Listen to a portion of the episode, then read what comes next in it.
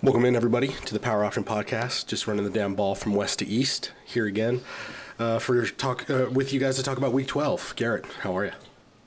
Oh man, I'm not bad. I'm not bad. Uh, we are down to the last full weekend of college football for the year.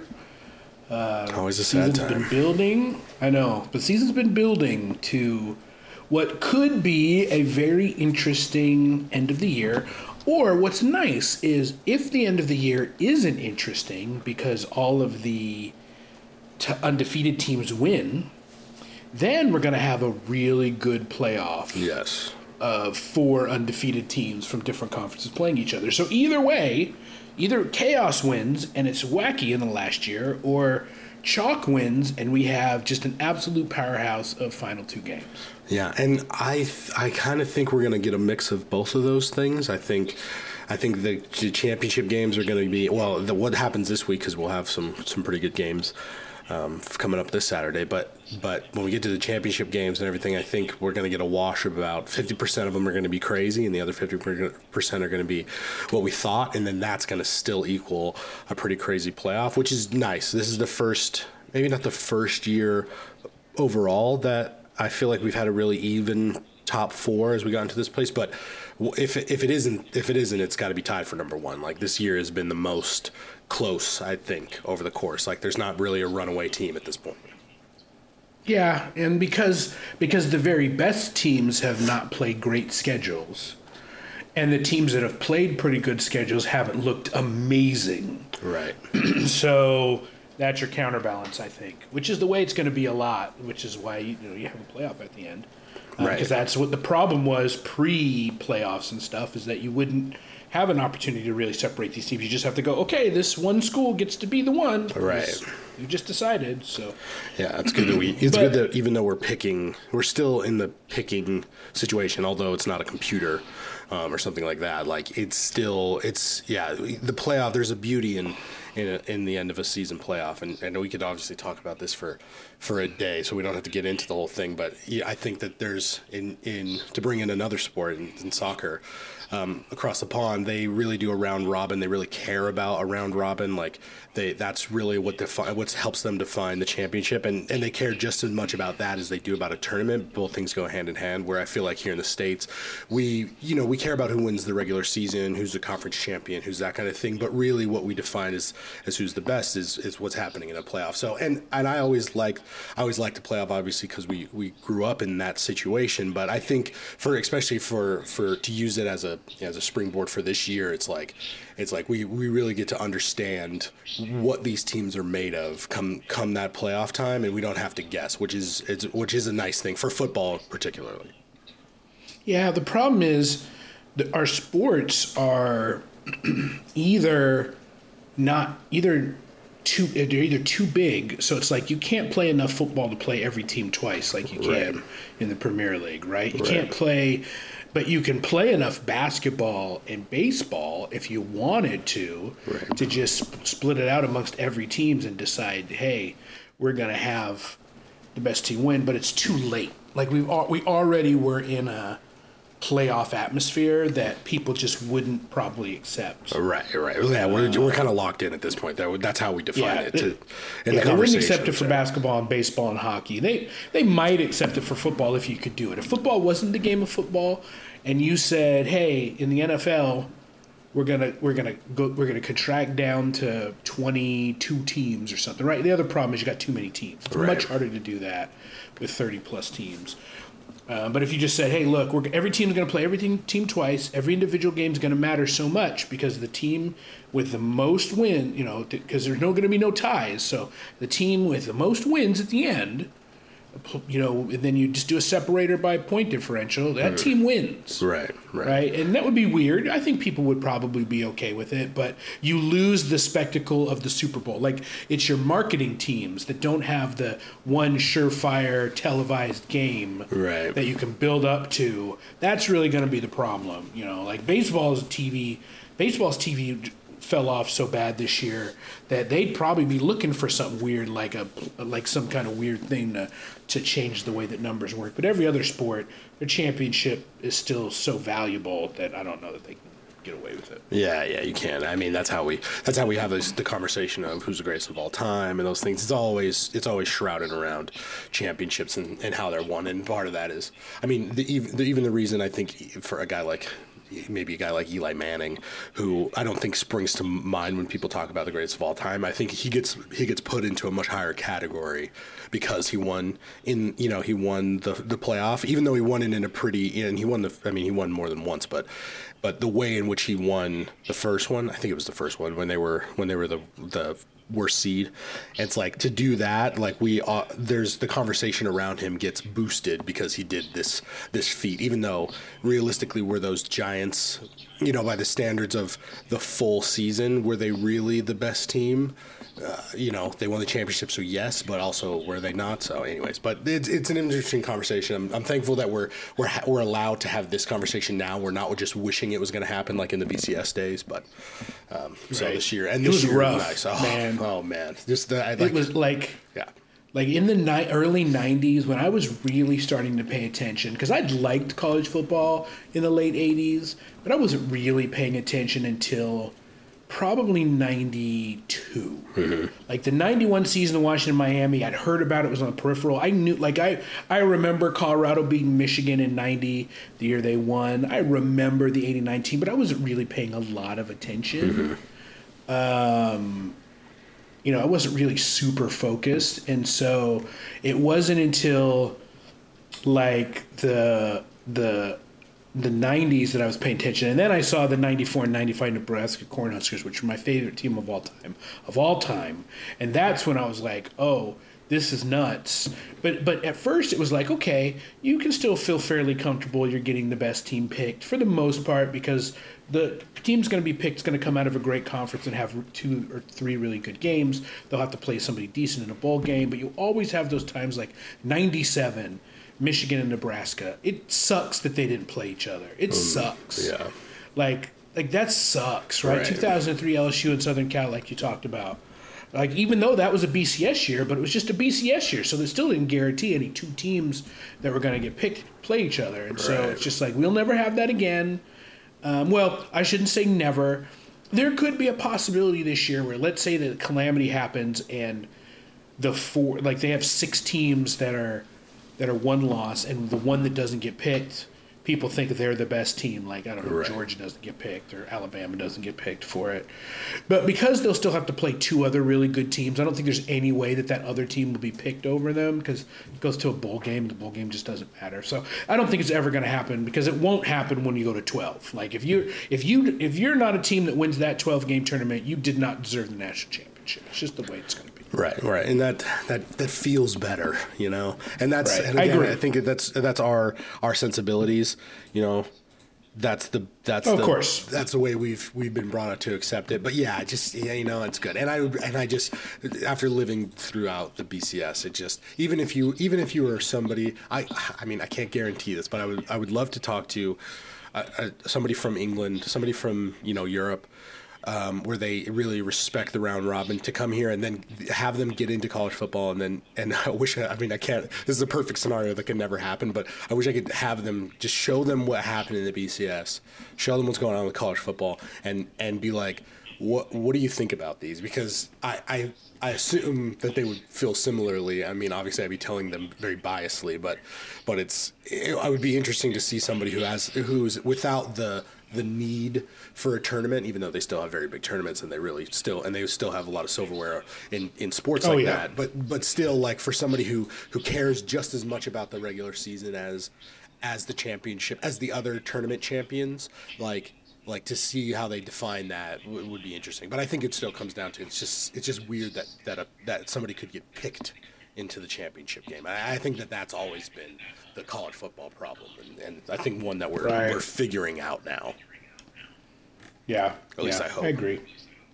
Yeah, I think so. And and look, we've talked about it, but I would trade. I don't have a problem trading the value of some regular season games to have valuable games in a playoff at the end of the season. Right, right. Where you definitely have conference crossover. You definitely know you're going to be playing a really quality team. I'm okay with that. I Yeah, me So- too.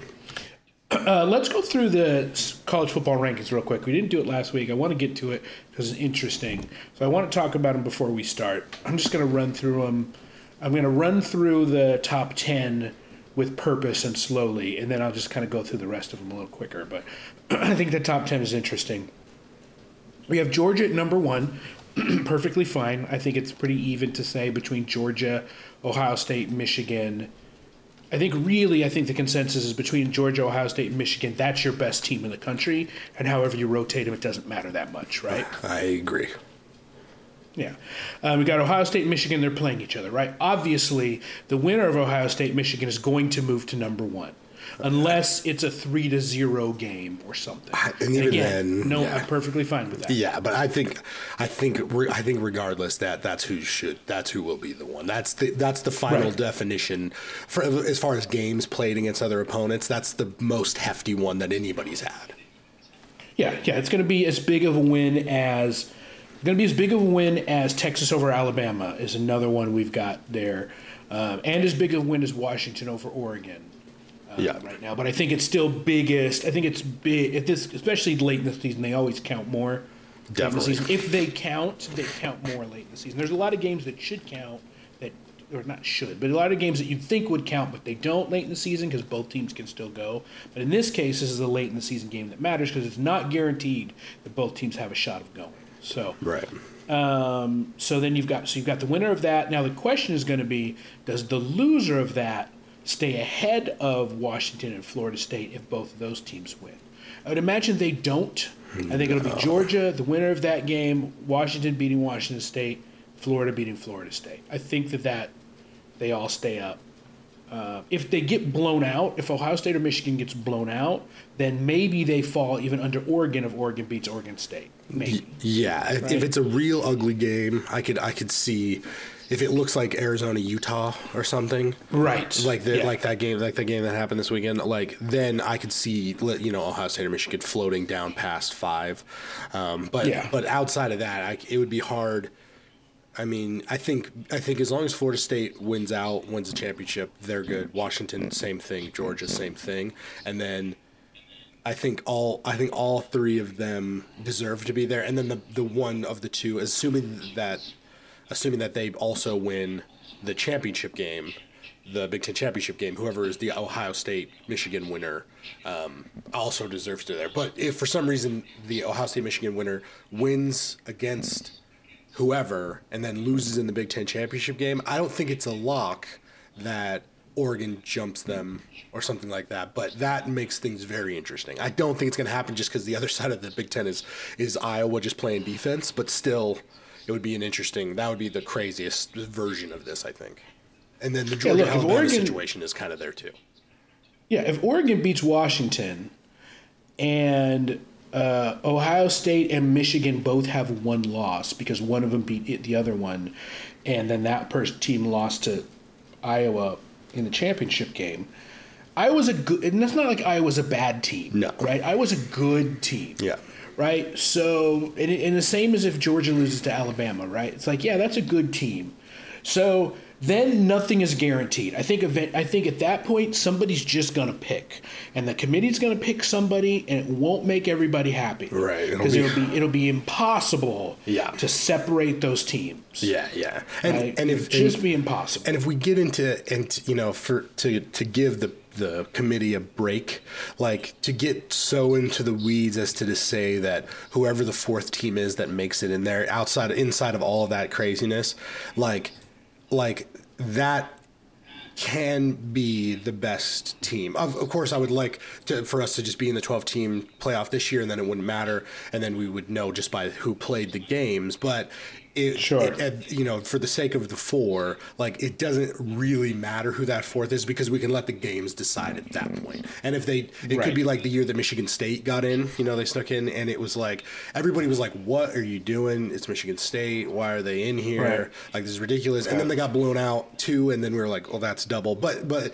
there wasn't there was probably as equivalent of an argument for the other teams that were not Michigan State that were at that range to get in the fourth, and they probably still get blown out too. So it didn't really matter. And so I think for this, even though even though this year it's much closer and these teams are much better than that than that year I'm talking about with Michigan State, it will be unfortunate if somebody you know one of these good teams misses. But like the backups being right now being Florida State, Oregon, Texas, Alabama, um, Louisville. I mean, Mizzou's in there, right. but they can't play in the Big Ten, Big Twelve. Yeah, Louisville, and then I don't know who else, uh, whoever play. You know, it's yeah, like it does at that point it doesn't, it doesn't matter. matter. But but my point is, all of those are all of those teams are are are good are as good as any of the other ones to get in, and I would be okay with any of them falling in. You know. Yeah, it's unlikely that you're not going to have the team the, the you're not going to have two teams that are that should be in the playoff. Right. right. And and that's the deal is ultimately it used to be that when you had when you only could pick from two teams there's a chance that one of those teams is wrong. Right? And that's a problem. Uh, not a problem, but more of a problem. Mm-hmm. Um, but when you're picking four teams, then it's more likely that three of the four or two of the four will be the most deserving to be in there. And as long as you have two of the four teams that are most deserving in a four team playoff, then it means that the other two teams beat two of those four teams to get to the championship, which means that they'll be the most deserving. Yeah. So I think it's fine. Yeah, I think totally. then I, you know. Yeah, it means that probably there's a team that's left out that could be one of the most deserving, but there's no chance you're going to be able to pick the most deserving every time if you have if you have four or five teams with an equal enough resume. just right. right, right. And then and this is the last year we have to worry about this conversation too, which is also nice. Yeah, I think exactly. maybe there'll be a, a little bit of this, but it won't be like this. Yeah, I mean, we're gonna have to deal with some seating, you know, yeah. a little bit of seating um, stuff. That's really gonna be the, that's really gonna be where the big conversation is: seating, and then your you know who's going to be lat- first team in, you know first team in, first team out. Mm-hmm. So you're going to get a little bit of the March Madness talk. Yeah. To it, like okay, these teams are playing these teams. This will be a better better win for this team, worse win for this team. Which, which again, I think is going to add some games that m- will matter a little bit more than they used to because it's just like, hey, Tulane's got a, uh, you know, Tulane's got a good game against this person. Maybe Tulane is it's having a rare year where they could be an 11 seed instead of a 12 and then it's just like okay well we've got the, the third team in the big 10 they're playing for 9 or 8 or whatever. Right know. right anyway that's going to be its own thing that we'll get to dive into then but now uh, we went through the top 10 uh, it was oregon texas alabama missouri louisville. I, w- I will say the other thing i want to say uh, about these teams is that louisville and uh, and texas have the worst two losses of those, and they're not bad losses. Hmm. Uh, uh, Louisville has a loss to Notre Dame, or to no, no, sorry, I forgot that they beat Notre Dame. No, Louisville has the worst loss. They've got that loss to Pittsburgh. Oh yeah, that that bad. puts them out. Yeah, they're pretty much. Yeah, that puts them out. Uh, even though they have a win against Notre Dame and they'll have a win against Florida State, they'll have a good resume, but that's the worst. Yeah, loss. you can't because so the, yeah, I think that that's too that's too much. Like the ACC is just not yeah. playing in the playoff if that happens. Yeah, yeah, yeah. Because Alabama's loss is Texas. Texas's yep. loss is Oklahoma. Yep. Um, Oregon's loss is Michigan. Oh, Washington. Uh, yeah, that's yeah, Washington. Sorry, Washington. Yeah. And then Michigan State, Iowa's, Ohio State's loss is probably going to be to Each themselves right. and or Iowa, and that's not as bad as Louisville either. So. No, no, it's all good. Um, but you've got Penn State at eleven, Ole Miss at twelve, Oklahoma at thirteen. LSU at 14, Arizona at 15. Really notable mm. the season that they ended up having um, this year, even if they don't win the big rivalry game. Uh, Oregon State at 16, Iowa 17, Notre Dame 18, Kansas State 19, Oklahoma State 20, Tennessee 21, NC State 22, Tulane 23, Clemson 24, and Liberty 25. Like, I'm always a little surprised when I'm just like, oh, Clemson's ranked, but it's like, yeah, you can't have, you're going to have four lost teams in the top 25. You're going to have three right. lost teams right. hanging around the middle to the top, and that's okay. And again, I wouldn't have a problem if a three loss team steals a 12th seed because there's a bunch of three loss teams and then they win out and they are the national champion that year, I won't have a problem with that.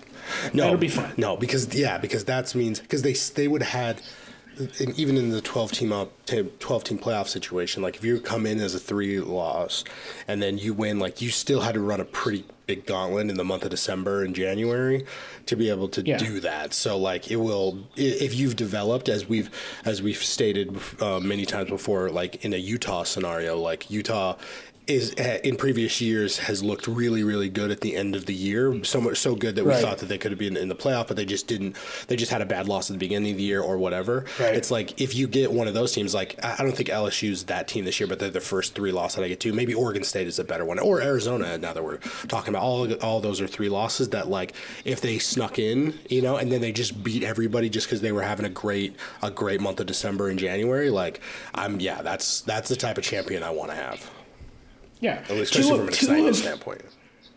Two of Arizona's losses were in overtime. Right, like right. they're not that far away. Right. Like they got they got beaten by Washington. Like that's a solid loss to Washington, but and they didn't get they didn't get handled. Like I was there at that they game. Didn't get handled. It, it was it was the beginning. It was Penix just doing what he wanted, but like they they were around.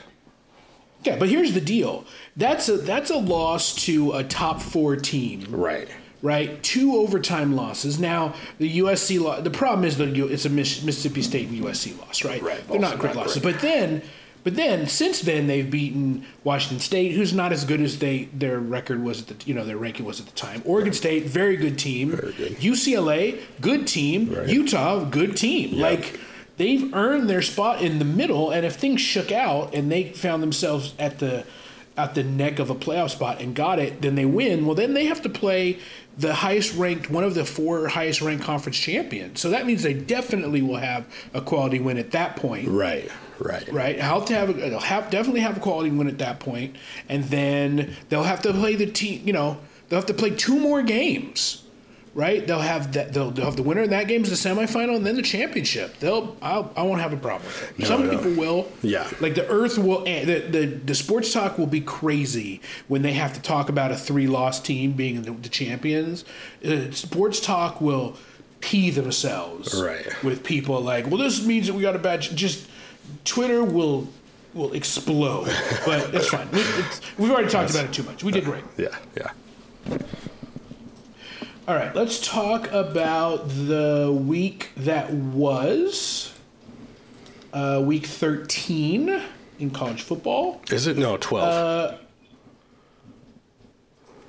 yeah, 12. Right? Yeah. Yeah, yes, it's yes. week 12. Yes, the, yes, my yes. pull down is on 13 oh, word. for some reason, even though it's a week 12. So it got me really confused. But you're right, week 12, because week 13 is what's coming. Uh, week 12. Uh, the beginning of the uh, week led to a Toledo win against Bowling Green. Toledo's 10 and 1, 7 and 0 in the MAC. Uh, I'm pretty sure they've clinched the championship. Where's my championship clinch page? Yeah, I mean, I don't. Uh, but yeah, they're great. They're on their side of the yeah on their side because the only other the conference is Northern Illinois behind Toledo. Uh, at four and three, and they're Toledo's seven and zero. So like they're they're locked in for the West, and then they're gonna probably have to play Miami of Ohio. We think. 92 uh, Miami of Ohio, which is just an interesting thing. I don't know if I've ever said those words in a sentence.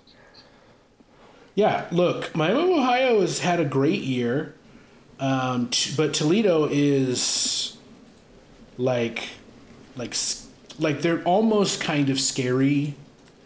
Um, with how they've they've dominated, kind of handled the MAC, undefeated in the MAC, even though we knew they were going to be good at the beginning of the year. Yeah. So this is one of those times when it turns out that it turned out to be what it was, which is kind of cool. Yeah, yeah. And um, inside of a MAC, that, that ended up being what they are. I think I've I like I watched quite a bit of MACtion um, year over year. And but this has been, I think, a generally weaker MAC year. I think than than maybe normal. Like the West really falls off. It's just kind of Toledo hanging out. And though and Ohio, I think if Ohio was better, I say I say better. And they were eight and three. I just thought that they would be the ones.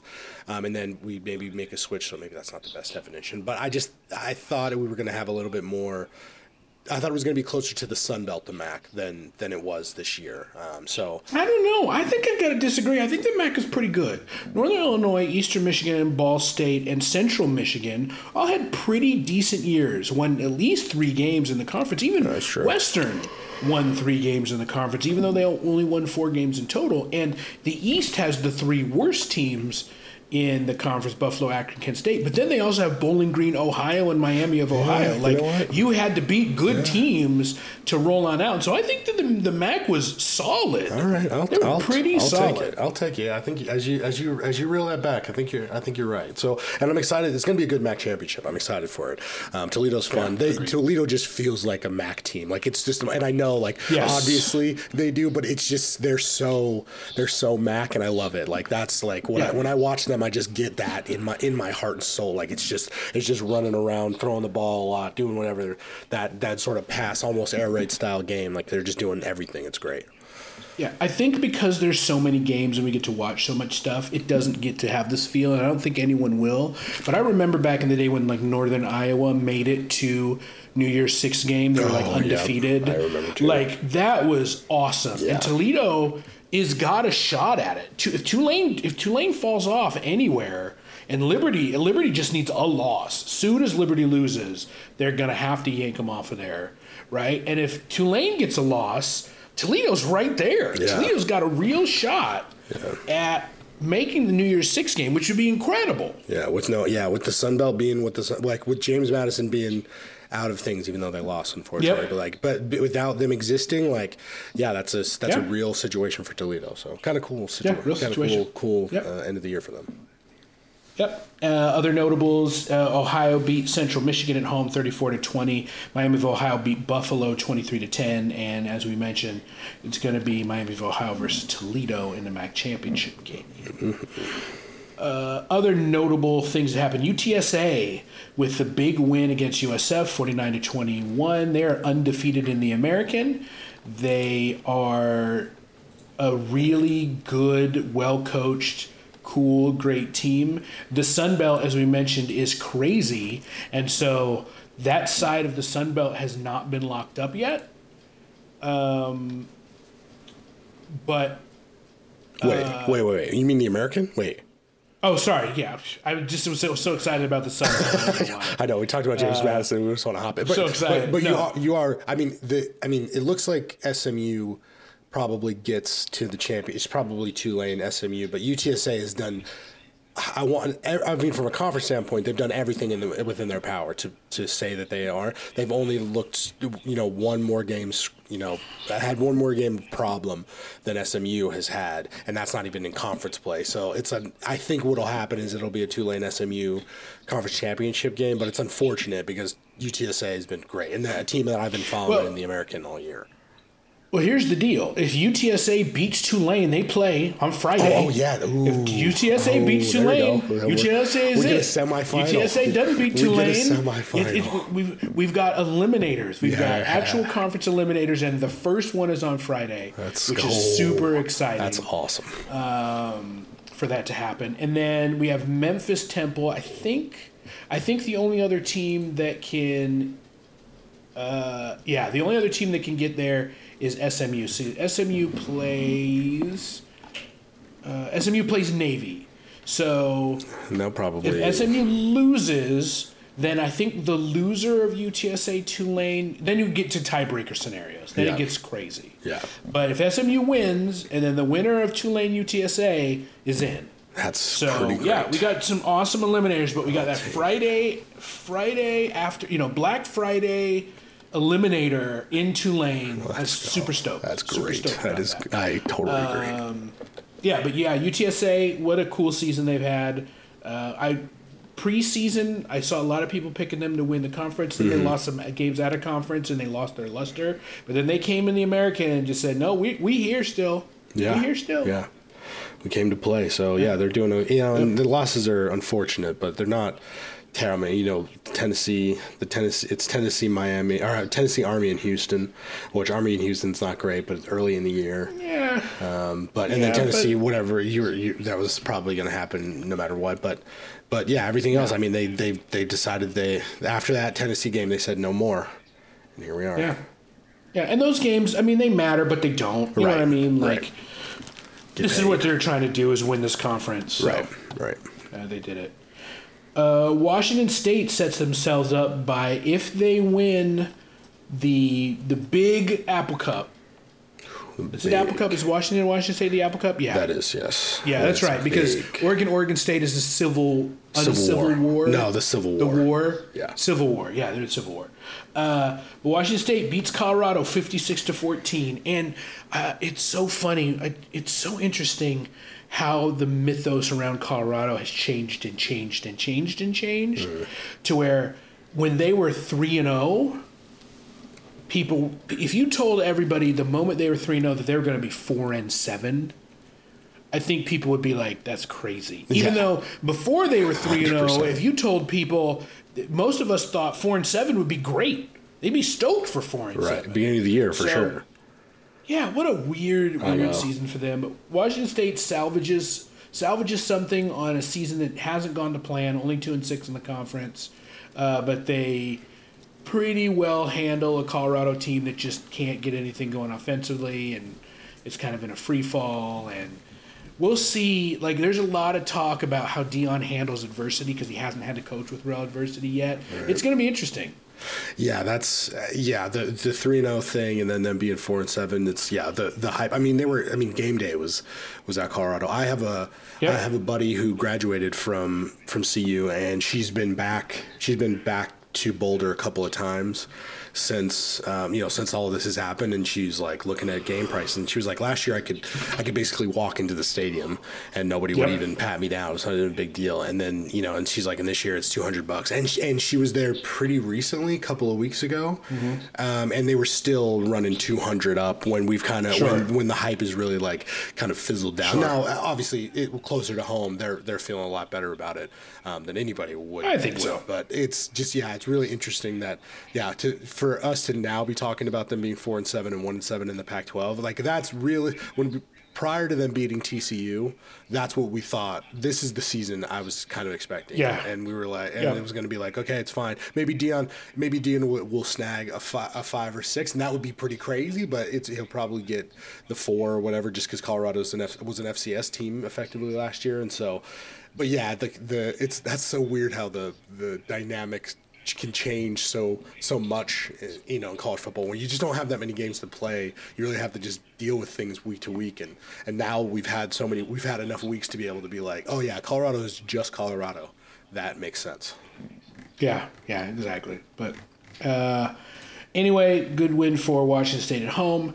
Michigan beats Maryland uh, 31 to 24. Uh, Michigan didn't look great. Maryland didn't look great either. Michigan has just got more athletes. I think maybe maybe the lack of Harbaugh might have affected some situational coaching, but uh, maybe they were too emotional, not emotional enough, or just the better players just kind of did what they had to do. But it wasn't great. It wasn't a great performance by Michigan. yeah it looks like yeah just kind of had to get rid of rid of the ball early and then it looks like they i didn't watch this game but then maryland just came in and they managed to i think scoring their first drive uh no field goal Yeah, but was- so they, they were doing stuff they they get the drive they get the ball back in the in the first quarter and then maryland started rolling but i think i'm i think that this is to to put myself in Michigan's court here. I think I think this is a good win for Michigan. It's not that scary to me because because this was this is one of those games that you really you were showing that the talent played four quarters and the guys that weren't as talented couldn't play four quarters and that's why Michigan won. I think. And like that's Yeah. to, if you're going to be defined by something, be uh, be a team who can play all four quarters, which not a ton of teams in college football year over year can do. And I think the teams that are really good can do that. I think that that's what happened here. And I, I there was no point. I I've been a fan of Maryland throughout. I, I like the young Tagovailoa. I think he's pretty good. I think that they had a little bit of a, a, a lesser year than I was than I was expecting. But from the conversations I've had with you, you you've seemed to really fluctuate around being. You've kind of expected them to be what they are thus far. Um, it seems like to me, and correct me if I'm wrong there, but like if that is the case, you know, I think if if if Maryland is somewhere in the middle of us, then like this is an okay amount of points for them to get against a good Michigan team. I'm not I'm not shocked for them to kind of have a game like this, you know, even before the end of Yeah. the year. I mean, the deal with Maryland is there's always hope because they can get talent and things that they are, aren't this, but until they prove it, probably more than once, I would assume they're this because this Yeah, is what they've yeah, always been. for sure. This is what they always end up being with a fluctuation of plus or minus two games. Like, Right. yeah, maybe this should have been an eight win team, but maybe not, right? Like, you end up, like, you kind of are what your record says you are at the end. So, yeah, there you go. Yeah, Right. definitely. Uh, Alabama blows out uh, Tennessee Chattanooga. Uh, a big a big one that was that was in question late, and I watched this is Louisville thirty eight, Miami thirty one. Uh, there was a hail mary last play of the game where Miami was trying to tie it. They uh, caught it, but only on the on the five yard line. Um, there was a couple unsportsmanlike penalties on Maryland, or excuse me, on Miami when they were trying to uh, stop Louisville back towards their own end zone. They moved Louisville forward for a better punt, and then they had one on the punt return, so they moved themselves backwards, and they were out of time. Just a little bit of dumbness, a little bit of stupidity in the game. Miami had every chance of winning, and it's just an ugly win by a Louisville team that's got a shot. If things work out crazy, they got a shot. The first ever coach, um, their Louisville coach, whose name escapes me, but he's the first ever coach to lead two teams to the conference championship game in two separate conferences in back-to-back years. Where did he come from? Do you know? He came from Purdue. Oh, he was wow. a quarterback uh, at my at Louisville for a long time, and then he went to Purdue to coach, and he had a great year in, in Louisville, uh, or a great year in Purdue, and so then they hired him. Um, and so he's a really good coach, and that's why I was telling you that Jeff Brohm. That's why I was telling you from the beginning of the season that Jeff Brohm and this Louisville team was going to be good because a lot of people said he's the guy and they've got the talent. And it was kind of quiet. Like not everybody was saying it. Like I think they were picked like eighth in the ACC um, Yeah. preseason thing, but I but I had a feeling, and it it came true. Yeah, I honestly I remember when they started winning early, I and they had a win against. Um, they were. It was kind of tight. I remember. We, I think we talked about them early when it was tight against Indiana, and I was like, I don't really. I was like, it's Louisville. I don't. I don't think they're going to be anything. They had another game, tight game against NC State that I was like, okay, yeah, whatever. It's just a Louisville, a perfectly average Louisville team. But the fact that they got those wins, and then from that point on, from the NC State game point until now, they've been just doing well. I mean, Pitt, uh, Pitt's rough. Yeah, so that's Pitt that's, game's that's, rough. that's unfortunate. But but every That's other, I mean, out. Notre Dame, the Notre Dame win was was super quality. Notre Dame has been good.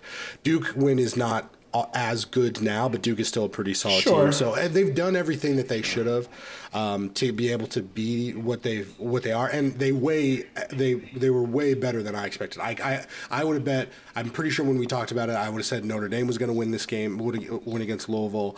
Uh, I would have thought Duke at the time was going to win against Louisville. I would have thought. Um, and I would have thought this Miami game would have been would have been maybe Miami. I mean, that's that's also just because I thought Miami was going to be better this year. But but yeah, I think they've been a they've been overall way better um, than I had I had any business thinking. But I didn't realize about the coaching situation, so I'm excited about a future state Louisville. Like next year, do we get do we get Louisville at the at the Florida State level? I don't know if we're there there yet, but like that would be pretty cool. Yeah, yeah. Theoretically, they'll at least be this good. Yeah, Um, good. now they've got to deal with earth-shaking additions of I shouldn't I shouldn't joke SMU who's better, getting decent and better. Yeah. Um, and then Stanford and Cal. Cal is not as bad as they could be, have been. Right. Again, I feel like I feel like Cal. I, I heard I saw the tea leaves about Cal not being the worst, and so that was nice. Yeah. Um, So we'll see if that adjusts anything as they prepare for uh, Clemson and Florida State and maybe North Carolina to leave the conference at some point. I think that's coming down the line, which is why they made those changes. Yeah. But for now, Louisville's in a really nice window. yeah, So, that'll be good. uh, Penn State beats Rutgers pretty handily, twenty-seven to six, nine to Penn State. Having a good year, but I'm sure it doesn't feel that great because you wanted to take a Michigan or Ohio State, but your offense just was bad. So Yeah, but for for for those to be your only two losses, what? a- Whoa, that's not bad. Yeah, yeah. Uh, Ole Miss beats ULM uh, thirty-five to three at home. They won the way they needed to. Uh, Oklahoma has to survive a BYU team by by basically just making BYU turn the ball over. It was close. They had to score a fourth quarter touchdown to win. OU has kind of struggled at the end of the season there, and uh, they're they're not looking great for if they if they make the conference championship game, which I think there's a 43 way tie or something. It's going to be crazy. yeah, it's a Big 12. It's nuts, not yeah. guaranteed. That's for sure. Yeah, they're tied right now. Oklahoma, Oklahoma State, Kansas State, all six and two in conference. Yeah. Uh, and then yeah, some things. So yeah, it's not uh, it's not it's not locked in, but I can't even if they even if they go, which they may maybe, um, and then they beat Texas. Like that's that is not that's not bad, but they haven't looked. I don't think they're going to get that the the recent. I don't think the recency bias is gonna is gonna help them from a committee standpoint. I think the committee is going to be like, well, I don't know, what have you done for me lately? And you know, BYU with that in Provo I even though I have a very I have a very weird relationship with their with their stadium, just the, how there's some weird quips about it in the times that I've been there, and I'm always and I've been a Utah fan most of my life, so I'm, I'm programmed to and hate it's BYU. windy and yeah. cold, and the seats suck. Yeah, they suck, and the stairs are weird. But there's a bunch of things. However, the the BYU faithful come out and they can they can manage oh, yeah. to get that those bleachers those bleachers centered in a way that can get this team power to do something. So I'm I'm a little shocked that BYU couldn't get it done. I mean, I, BYU isn't isn't has not been awesome by any means this year. I mean, they're in the back half in offensive EPA and in the back half of the nation in defensive EPA. So they've not been a great team overall. But I, you know, at at, at in Provo. Um, they can be dangerous. I mean, they, they beat they beat Cincinnati at home. They beat Texas Tech at home. Um, they almost they almost did this loss, they, and then uh, uh, the other games were pretty easy at home. But like they've been pretty good while while in Provo, so um, good. Yeah, they're two and six in conference. They're fine. I mean, they're not a bad team. They're not a pushover. No. It's not gonna. It's not an easy road trip. No, but um, Oklahoma was uh, was point point one two in EPA versus BYU's like point, negative point one two. Like Oklahoma probably could have won the game bigger. So you survive, and you look. N- nobody's locked in. You would assume well, you wouldn't assume if Texas loses to Texas Tech, considering all their other overtime, all their other overtime games and stuff. I don't know that I assume that they end up being the top team if they're in a four-way tie for two losses in the conference. I don't know. I don't know. Yeah, yeah. Big Twelve. I, I would like to see. The, I would like to see the mix-up happen in the Big Twelve, but then not leave the Big Twelve because I don't give a shit about any of these teams playing in the playoff. Yeah, I, I don't think you have to worry. I don't think you'll have to worry about. I don't think so either. But um, but if there's if there's total just total bedlam all across the nation, you know, and then um and then Texas or Oklahoma because of whatever it's not going to be Oklahoma, but but Texas manages to to eke their way in just because of insanity after they beat this potentially this not this good but not great Oklahoma team or an Oklahoma State or a Kansas State team, like I'd be fine to see the madness, but I don't want to. I don't want to see it anywhere else other than there. Okay, okay, okay. Shut up, shut up. I got to talk about this. This is very okay. Okay, sorry. okay. Here are the scenarios for the team that's going to make it to the Big 12, the Dr. Pepper Big 12 football championship. Okay, here's the scenarios. Okay, Texas clinches the number one seed. They'll be the home. Te- they'll be the home team uh, with a win over Texas Tech. They clinch. Okay.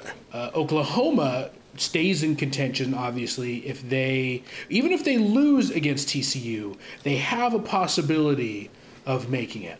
Okay, so here we go. If Texas wins, then these are the scenarios. Texas win and Oklahoma State wins. Oklahoma State plays Texas. If Oklahoma, if Oklahoma defeats TCU, and that win is followed by a Texas win and an Oklahoma State loss, then uh, then the Sooners are in. Okay. okay. If Kansas State beats Iowa State, Texas wins, and Oklahoma and Oklahoma State lose, then Kansas State is in. Okay, so that's fairly simple. Yeah. Oklahoma State kind of controls their destiny if Texas wins. Um, Oklahoma needs two, you know, uh, the Oklahoma State to lose. Kansas State needs Oklahoma and Oklahoma State to lose. Fine. Yeah. Okay? But here's the situation: if Texas Tech beats Texas on Friday, then no team obviously can clinch until Saturday. Texas will still clinch if two, if two of these three teams lose: Kansas State, Oklahoma, Oklahoma State. Two of those three teams lose, Texas is in. Okay. okay?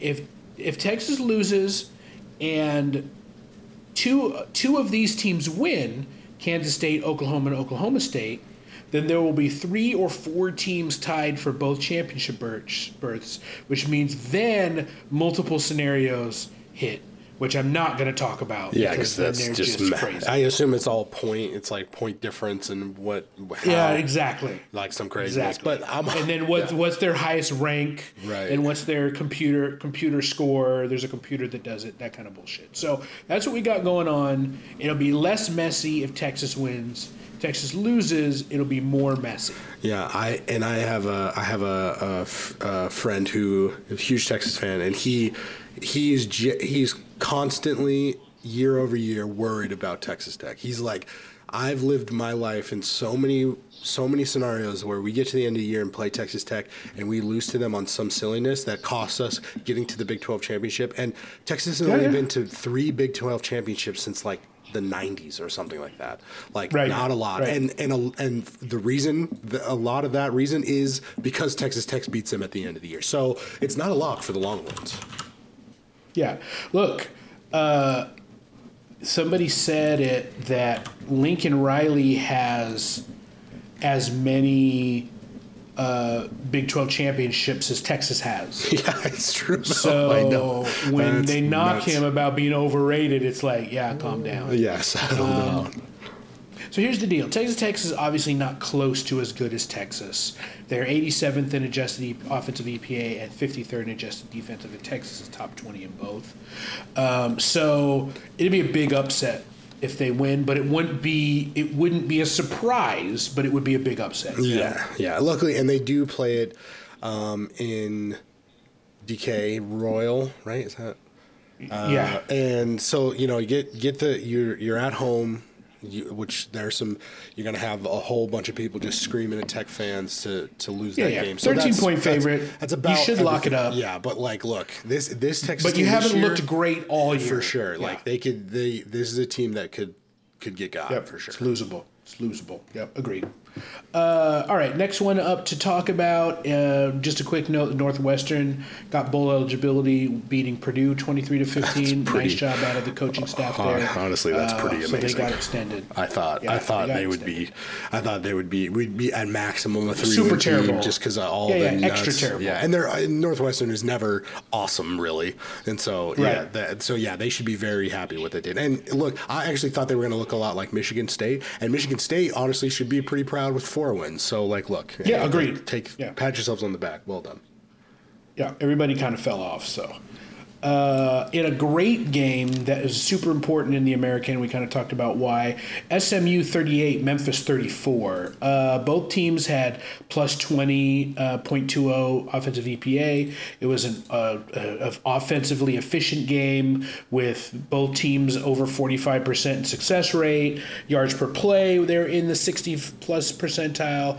EPA per pass, they were in the 75 plus percentile. A quality game and a really good SMU team that has really had a great season. Yeah, this this was this was fun. This is the type of feeling. Ah, man, I I just have had such a good time this year watching Group of Five stuff, and or I guess can we say American's Power? American might be power. No, I don't uh, think we quite can. I mean, will they be about as good as the next year's Big Twelve? Maybe. Yeah, but they're right. They're under. Well, yeah, yeah, it's it's close, it's close but I don't think close. they're quite there. Yeah, I don't think they're I think quite it's group of five. But but but I'm I'm happy. I'm really happy about this. You know, this year because this is, and I think that I think that the American in the Sun Belt, from an overall standpoint, and who we have, like the big teams we have at the end of the year, you know, I'll, I'll be at James Madison getting getting the shaft a bit. Like they're both so great, and it's just been so fun watching Group of Five this whole year has been great because you got the situations like this that happen, and I mean, this is a game that we talked about last week that you know if SMU can get things done, that they're going to be in a much, they're going to be in a pretty safe position to get themselves to the American Conference Championship, and them getting it done on the field shows that. But man, uh, Memphis has been they they've been around all the time, just just lurking, trying to mess up people's seasons. They haven't quite been able to do it.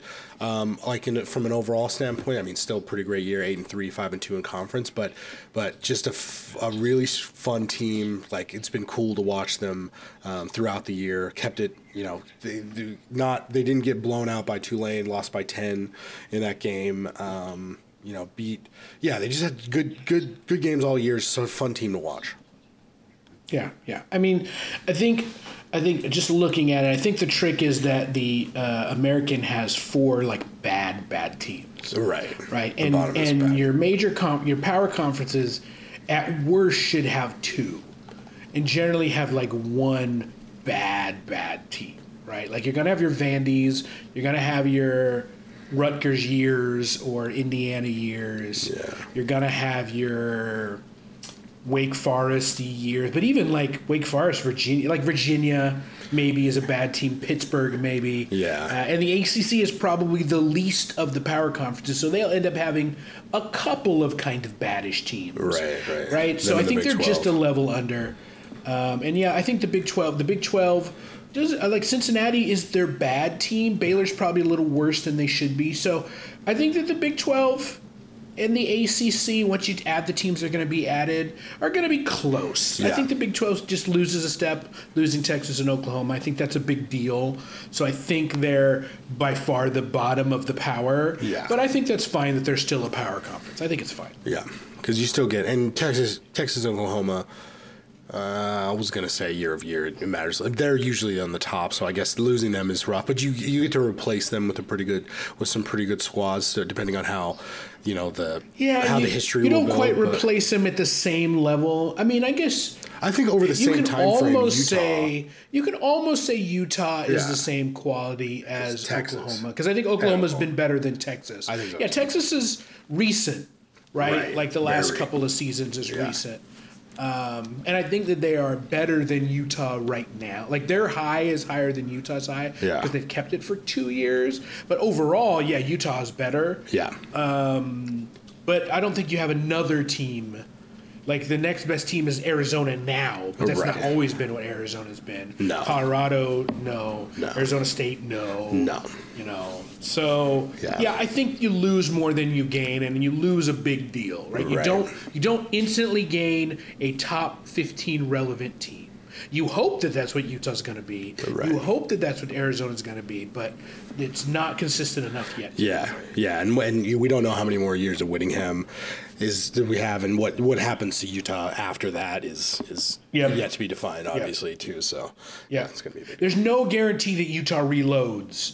There's Right. just a good a chance that Utah doesn't get somebody as good and understands the program as well, and then they are Baylor or they're Texas Tech, yeah. or they're Or T, I mean, even TCU. I mean, look, we can T- say TCU, Yeah, we maybe. could say Yeah. last year was is the thing, and I don't want to deny that, but it was kind of a, it was it was similar to it's it feels That's very much like Auburn, Cam Newton's Auburn, or Yeah, like or like last year's no, LSU's. no different than a big Utah year. Than Right. Utah's one or two Right. great seasons. Like Utah, Utah could have been TCU the year that they went to the Sugar Bowl, Right. and played Alabama. And they're undefeated. They could have been. There was a there was a good shot that they might have made the top four. Yeah, just and then silly they, loss. probably the exact same thing would have happened. Yeah. So fine. yeah,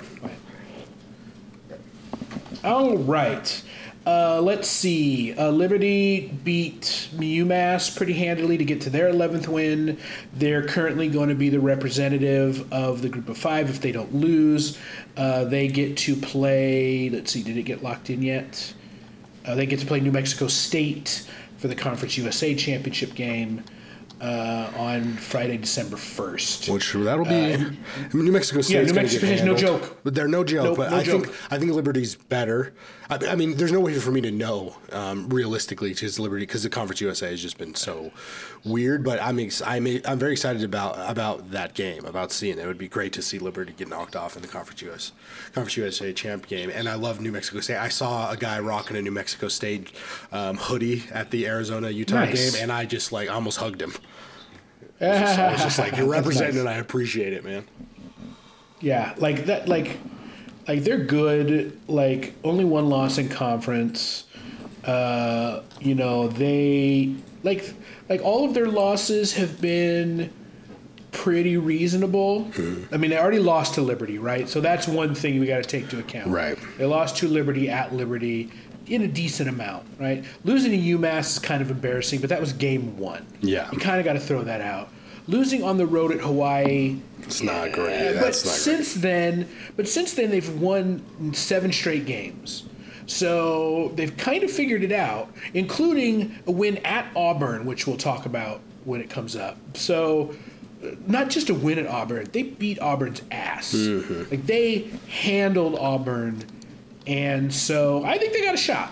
I think they got a shot, but cool. there's no guarantee they're going to beat Jacksonville State getting into the Liberty game. Not that that will change playing the conference championship game, but you beat Jacksonville State that's a run that you can feel really excited about coming into the championship. Right. But could they be a little emotionally drained after beating Auburn and then not having anything to really play for? They also could. May, right, right. That's true. Yeah, it could be the case as well. So, uh, Jacksonville State, who I just previously mentioned, they beat uh, Louisiana Tech handily 56-17 they're not playing for anything but they're very good. It's yeah. a very good team that's also disappointing they don't get to do anything. Yeah silly rule but you know i guess it's cool. It's I, would rather be able to it was to, a win place yeah i was i was never going to be watching any of these teams if they were still existing in the fcs so i'm happy they're here to play and i'm happy that they're yeah. playing well yeah, and they could have been bad. They could have been no reason bad, that they for sure were. So good for them, at least coming up. If you're going to play the games, even if you couldn't do that, why not still try to win them? Yeah, so there they go. It's got to make going to class easier.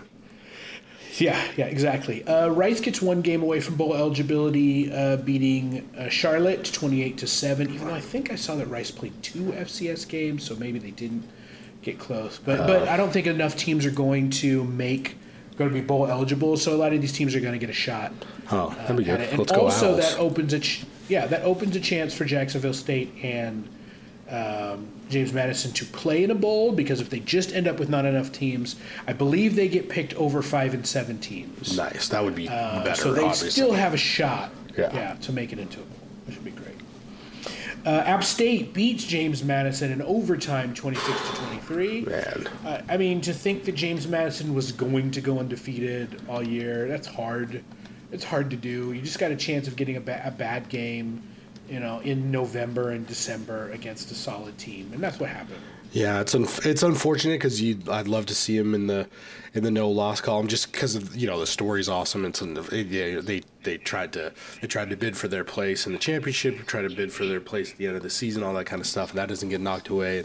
It'd be a nice little present for them to take home um, at the end of the year to be able to say that they were undefeated. But look, App State App State has been a, I was going to say a good team, but they've really been like a, a, really building scenario. I I've been following them throughout the year. Um, in the Sun Belt, as I've as I've said many times on this podcast before, I've been watching a bunch of Sun Belt, so um, I'm always been a fan of App State since they beat Michigan way back when, and so to see to, for them to start the year, they got they got beat by UNC, but they, it wasn't it wasn't bad. They only lost by six to UNC, and then lost to Wyoming. And when they lost to Wyoming, I think Wyoming was just was in a good moment in that at that point in time. Wyoming's Wyoming's as good as Appalachian State, for, so I think sure, that's fine for sure. And and at that moment in time, I was thinking Wyoming was much better than they were sure. too. So I was, I was fine with it. And then you know, and then they lost. App State loses to Coastal. They lose to um, Old Dominion um, in the middle of the yep. season. So, but outside of that, I mean, you know, they're they're a super quality team. Like those losses. Old Dominion's the only real bad loss. Right. Old Dominion's the only real bad loss there. That's a bad loss. Right. The other losses are teams about as good as they are. Right. So right. And yeah, and then building to this point to be able to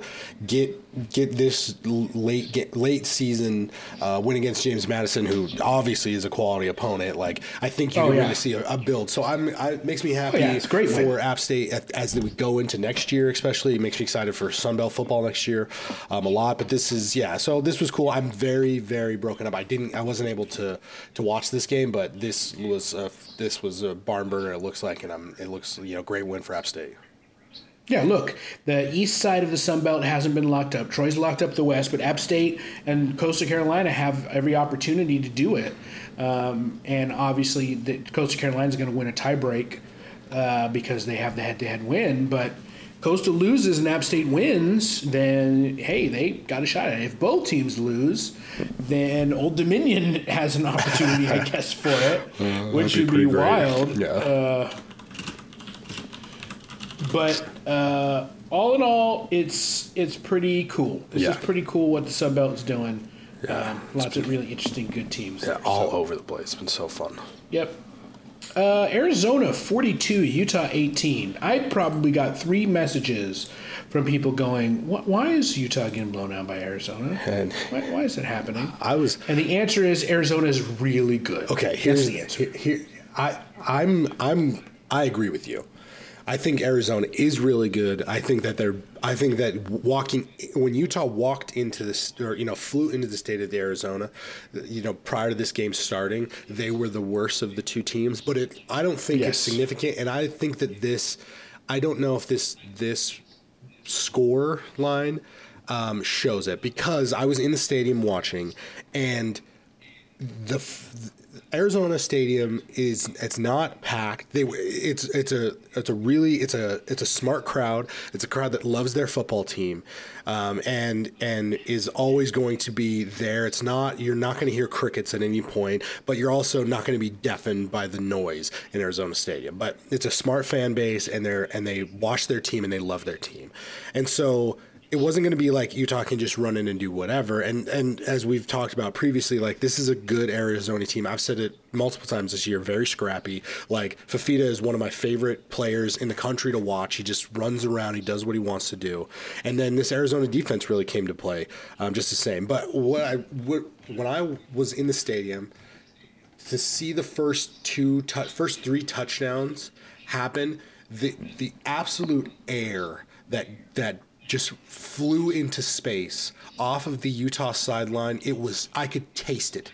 It hit me in the face. The, it was noticeable how just like punched in the in the gut Utah was from the loss. It, it was like they it was just as if they didn't know that Arizona had the ability to score touchdowns and when it happened they didn't know what to deal with it. It was it's one of the I haven't I've been to quite a few live football games in my day but this one was the most like whoa. You guys you guys just like turned it off. Cam rising was walking around the sideline trying to get the, trying to get the squad hyped and utah just from the from the start of the game literally one touchdown well i won't say one two touchdowns in and from that point on it was just like utah was not even here. They were they were already back in salt lake city. Yeah, I mean, for whatever reason, now is it a combination mentally of a really tough game the week before against Washington, plus uh, facing a better team, plus just mentally getting getting punched in the mouth and not being prepared for it? Probably all of those things. But here's what's here's after after you've given that perspective, which is great. I'm just going to look at the at the stats perspective. Throw passing the football per drop back. Arizona was scoring half a point a play. yeah Fifita. Every play was worth half a point, a little bit better than half a point per play. They were getting 9.56 yards on drop back. If you're getting a first down every time you throw the football, and you're scoring a half a point every time you throw the football, unless the other team is doing anything near that, you're gonna win. And then when you have to win the turnover battle by two, and the other team's offense just isn't there, Right. It's it's it's a walkover. It's a it's a it's a practice game, and that's what it ended up looking like. And it's just disappointing out of Utah. But considering their injuries and everything, if you pull way back and say, "Hey, this Utah team," if I told you who they weren't gonna have, I told you that they had a walk-on quarterback who's limited Right. at their as their quarterback, and they're going to be seven and four right now with a chance to get their eighth win against the Colorado team having their own problems. You'd go, okay, yeah, Yeah, fine. honestly, yeah. Okay, like this is not Barnes has played his face off this year. I said I actually Yeah. said I was I was with uh, I was with my lady at the game and she and she was like, Are the, "Is the Utah quarterback is he any good?" And I, and I to- gave her the situation with Rising, and I said, "But Barnes is he's been playing he's been playing better than anybody." Thought he was going to like the way it started to the way it's been. It's been okay, but yeah, like you said, to this to for Arizona, and I guess that also helps define the air just leaving that sideline. Like if the defense just was, they didn't know what was going on, man. Like Fifita could just put the ball where he wanted to put it, and he was, and he's a guy that likes to get out on his feet, get out of the pocket, and he was just, he was, he was a kid playing backyard football, and it was fun to watch. Painful for the Utah folks, painful for myself as a Utah as a Utah man, but as I as I start to blend my life more into this Arizona way, like it's it was an, it was a it was a very conflicting emotional state that I had to be in for this uh, entire game. Sure, sure. Yeah, yeah. No, understood. Totally understood. Uh, let's see. Uh, Arkansas State gets a big win over Texas State, 77 to 31. Arkansas State, who lost, I just want to remind everybody, who lost to Oklahoma 77 to nothing beginning of the year, and really looked like they were going to be bad, like the way they lost early. Bowl eligible. That's a huge. That's a, that's Butch Jones is their coach, which absolutely just what an interesting job that he's going to try use to try to revive his career. And he's a couple seasons of another good year in Arkansas State away from getting like a low end Power Five job, which blows my mind. Right. But this is kind of a solid year out of uh, uh, a Red Wolves team that I was not expecting to look like this. No, I didn't think so either. I would, I could, I feel in a, in a similar way about Texas State, but that's honestly, I felt that way going into the season just because I wasn't quite as versed with Sunbelt football as I as I have now since become. But yeah, hell of a team, and I and I just uh, I, I really enjoy the build. You know, I like I really like seeing teams figure things out week over week and start to become something bigger than what they started. You know, really starting to like get get the get the wheels greased and, and get things rolling in, in the right direction. And this has been a great example of Arkansas State and I, I think Texas State as well. Maybe they've been a little bit more. Maybe you could say that they've been. A, well, I, I was going to say a little bit more consistent, but they haven't because they're three and four yeah, in the Sun Belt. But but they've but yeah. both both scenarios and the Arkansas State even one even more is like yeah to lose to get the goose egg against against anybody and get beat seven by seventy seven points is insanity. Like that's craziness. Even if you're, especially if you're an FBS playing against another FBS, so it's always brutal. But for them to build into this and against a Texas State team that's not, they're not, they're no schlubs, you know, like middle of the middle of the west side of the Sun Belt. Um, you know, they've won, they've won some games this year. They've been reputable, and like Arkansas State goes in and just just lights them up, doesn't even stop scoring. Like I, you love to see it. Yeah, coming back in the same year that you lose seventy-seven to nothing and put seventy-seven points on another team is interesting. I wonder if that's ever happened before. It probably has, mm. but I just think that's wild. Yeah, it's, wild to very... me that, that that's a thing that's ever happened. Right. So, uh, all right, let's see. Uh, Georgia 38, Tennessee 10. Georgia, you know, beats a quality team on the road, and that's how they're number one. Sure, fine. Yeah. That's a good football team. Georgia might be the best football team in the country. Um, if they beat Alabama, uh, I would be like, yeah, great. I think I think you did it. Yeah, I, it's hard for me to think they're going to lose. It, it is hard. I don't. I I'm I'm willing to say that in their. I think it's them or Michigan at this point. I think they both had both of those two teams have had games that I've been like, well, uh, maybe you're not as good as I thought, and then other games that I'm like, oh yeah, that's you did exactly what you're supposed to do. This is a game for UGA that not only did they do exactly what they're supposed to do, they they they kind of styled on Tennessee. Um, they did it, you know, in at in Rocky Top too, like f- to do all that like that. It is defining, and I think it it shows why everybody's kept them um, as high up as they have been all year, and they're very deserving of it. So Tennessee hasn't been. I think Tennessee is is a, is Utah esque.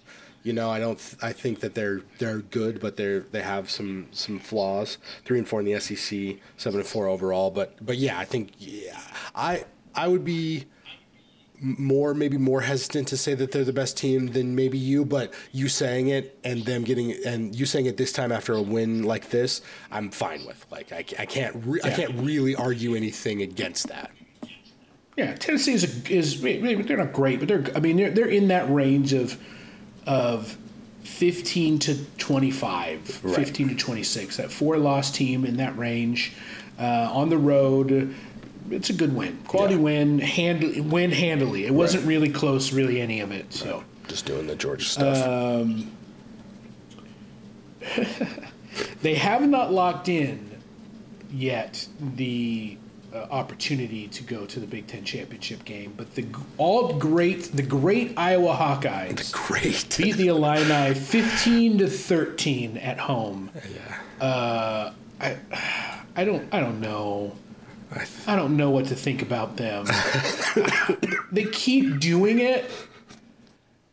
They keep doing it. Oh, I, oh, I guess they actually they did lock in the the title. They just don't know what seed they if they're going to be the first seed or the second. Oh, okay. Yeah, yeah. See there, but they did. They do have it locked in. So yeah, they, uh, they are going to play. Uh, I wonder why this site. This site's usually really good about having it locked in, but they don't have it locked in. But they've got it locked in. So yeah, it's it's um, it's interesting to to look at the the points for and the points against. There's only three teams in the Big Ten that have a hundred uh, under hundred points scored against them.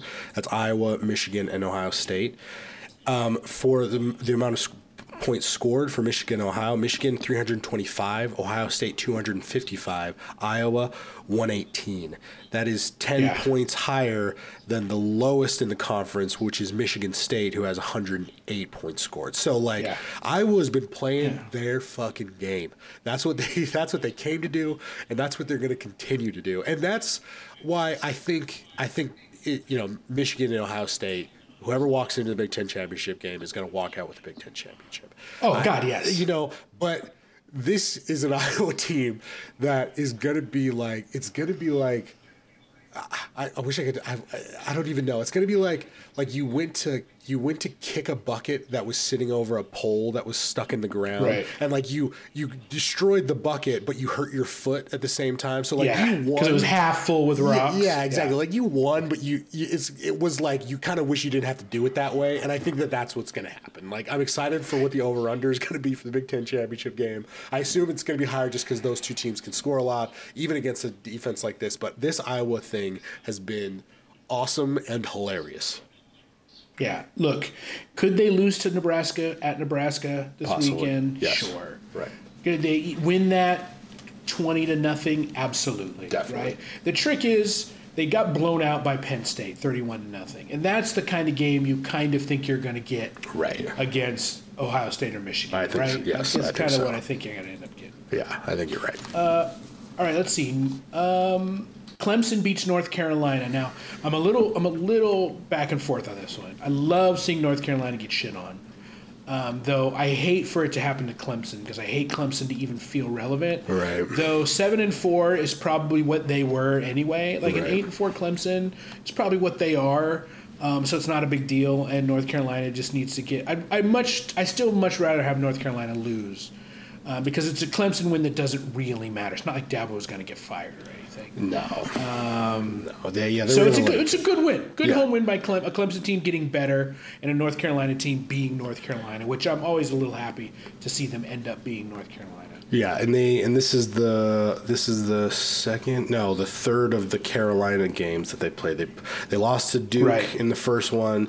Now they beat they're, they're going to beat North Carolina, and then they have South Carolina to end this to end their the Palmetto, the Palmetto Bowl against South Carolina. Yeah, which is going to be them winning because South Carolina is South yeah, Carolina, but, but, but they could lose. Yeah, I they mean could. they could lose. I wouldn't be wouldn't fall over shocked if South Carolina loses a, a close rivalry against all South Carolina has to play for. Yeah, so uh, right. Yeah, they're yeah. just trying to hope yeah end the season with something. So yeah, Clemson. Yeah, seven and four is yeah. I think you're right. Or if they end, you know if they get the, the next one, they wouldn't go eight and four. I don't yeah. think from where from the start of the season to now, that feels right. Um, you know, it doesn't. I'm not. Yeah. I'm not shocked. Like if I if I told my my week two self that that's what we would be talking around, he'd probably be like, okay, yeah, I see what, yeah, I exactly. see what you're doing here. And I will say, Klubnik, in the games that I've watched, Klubnik and uh, and Will Shipley for Clemson have been fun to watch. They've been they've been the type of guys that I was expecting uh, Dabo to have because he's always got some. His defense, the defensive have been have been kind of falling off a bit um, as compared to his you know his national championship era, those those teams or whatever. Um, he had some obviously some monsters, and they don't. They're the the defense that he has now is, is not that, but he does have reminiscent offensive guys like you normally have. And, and Klubnik, he's no, he's no Trevor Lawrence, but he's he's doing the he's doing the quarterbacking job, and he's built himself into into the quarterbacking job that I kind of expected for Clemson to have. Um, and then Shipley, Will Shipley's having uh, having a great year. He in this game he he rushed for 130 yards on 18 carries, had a tumble. He lost a fumble, but um, still had a touchdown and um, only had slightly negative EPA. Uh, yeah, it wasn't great EPA, negative 2.27 EPA, so not great. But but the you know Clemson's got a couple of guys that they could do this, and so that makes me think that they're going to beat South Carolina and have a perfectly fine bowl game. You know, right before the start, right before the New Year's Day stuff, and then and and Dabo will live on to try to rebuild his his God fearing ways. Yeah, right. Fine. It's whatever. Um, let's see. A couple quick note games. Uh, Western Kentucky gets their sixth win against San Jose State. Uh, I think probably thought they were going to do a little bit better in Conference USA, but still having a nice enough season. Mm-hmm. Uh, UCLA beats USC 38 to 20. Just notable in the way USC has fallen. UCLA. Uh, I think they're probably a little disappointed in their season, but uh, they'll take that win. Yeah, you got to love you to win, to go down to you know to go down to your big bro- I mean which I think people would say that they're the UCLA is the little brother in this relationship. Like to go and to beat USC this year uh, it's got to be pretty big. I, I, think Chip wanted more for this team. I, I kind of expected more from UCLA at this point but the the Pac-12 has been a great I mean if it's not the best conference it's it's tied with the being as being the best conference. So um, UCLA was going to always have tough tough sledding and to win you know to win this rivalry which I don't know. Do you know the name of this rivalry I don't know the uh, name I'll look it. while, while it, but anyways, while while I'm looking, I'll. I think, uh, yeah, great, great win for for Chip and his folks. Interesting. I don't think USC is going to change anything. They're going to keep Lincoln Riley doing what he's doing. But like, that's this is if he if he's if he does close to this next year, there's going to be some conversations. Yeah, I yeah, I mean there yeah there has to be uh, because they're in the Big Ten now and and and all that. I mean there has to be, but I, I don't know. You lose your you're going to lose your Heisman Trophy guy, and you know you maybe your defense isn't that much better, and who knows? I, I, it's anything could happen with that move to the Big Ten. I just I don't have any way to yeah, understand. Yeah, it, and, and I think they want it. I would hope that they want long term stuff from from Lincoln. So hopefully they'll get things. Yeah, um, in regards to the the name, it doesn't have an official name. Kind of a few names: the Los Angeles City Championship, the Crosstown Showdown, the Battle of L.A uh, or crosstown rivalry, and all of those suck. Yeah. And, and, honestly, I expected the name to suck. So well, here we are. The Battle of LA is probably the most thing that's been called. Yeah, it doesn't mo- even need it. It's just UCLA no. versus USC. I know, and, and, most of the time USC just wins anyway. So what are you do? Yeah. Uh, UNLV 31, Air Force 27. Air Force slides their way into some trouble in the Mountain West. UNLV has pretty much locked in their their place in the title game. They're not quite though. Now, if they win, they're in. They play San Jose State. If they win, they're in. Um, if UNLV loses and Air Force beats Boise State, then it goes to computers because of a three-way tie among San Jose State, Air Force, and UNLV, as those schools are all one-on-one against each other. Rebels still likely to be in the top two and in the championship. If UNLV loses but the Broncos win, and that means two losses among Boise State, San Jose State, and the Rebels. Since UNLV didn't play Boise State, the record amongst those teams can't be used. Then it goes to computer rankings unless UNLV is ranked in the college football top 25, which seems unlikely. Um, most of the computer rankings have UNLV ahead of Boise State and San Diego State. Um, so they probably Wait, stay ahead. Yes, San Jose State. Word.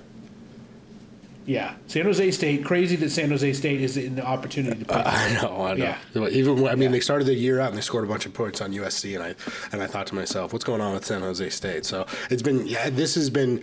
Um, I think as I've, you know, I've been watching, been watching and preaching about Sunbelt, Sunbelt all this all this year. The American has built, but I think the Mountain West has been. I mean, another great reason to be watching Group of Five throughout the year, but the Mountain West really is has as to stay on my theme of building, like has really built, I think, into a conference. Like Boise State at the beginning of the year, I was, I thought was not going to have. I thought Boise State was going to be much closer to where Fresno State is now in the Mountain West than they've been. I thought Wyoming was going to be a little better than they were. Air Force has been, although I, I, I shouldn't, I guess I can't say I, I was it's it's for sure a surprise to me. I mean, I think them just being what they were through most of this year has been surprising, um, and then UNLV yes. UNLV also being good. So the Mountain West is really built into a conference that it's like been very exciting to watch throughout the year, and I'm I'm pumped for however the Mountain West Conference Championship shakes out. It's going to be unfortunate that guys don't get there, um, whoever they don't. But we get the we get the San Jose State UNLV matchup, so we get kind of a preview, or you know, we get kind of a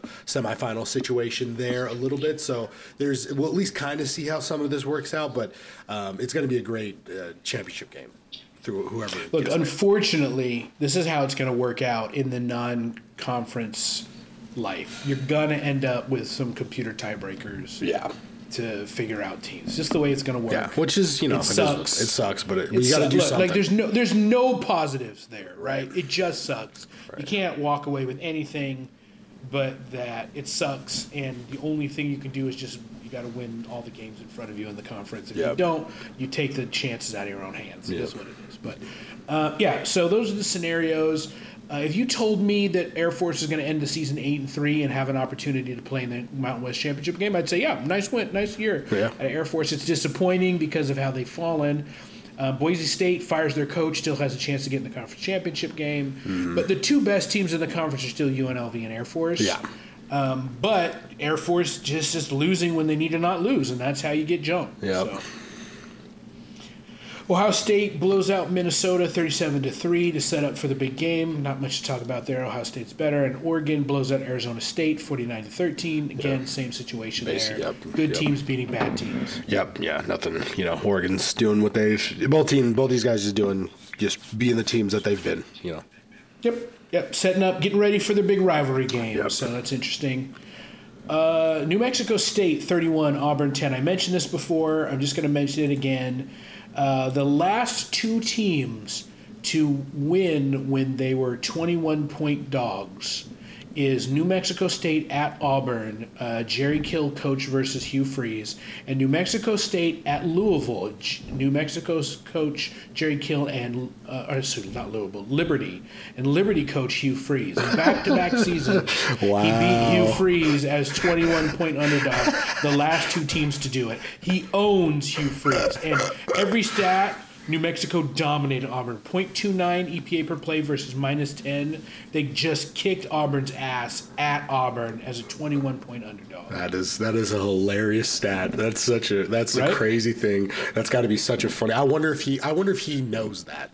Like I, I assume that he does, but I wonder if that because that's such a random thing thinking year over year, you know, unless he really like took the time to like look back in time. Like Sure. I don't know if he does. Maybe he's that guy. Maybe he's the guy that, that really like goes back and, and makes sure he knows, you know, as much information, does all the due diligence, and that would be one of those things that you would do. But that I hope he doesn't know, and I hope somebody told him and he laughed about it because that's kind of that's amazing. Mostly because Hugh Freeze kind of sucks, but like that's still Yeah, exactly. awesome to do that. At New here's my thing.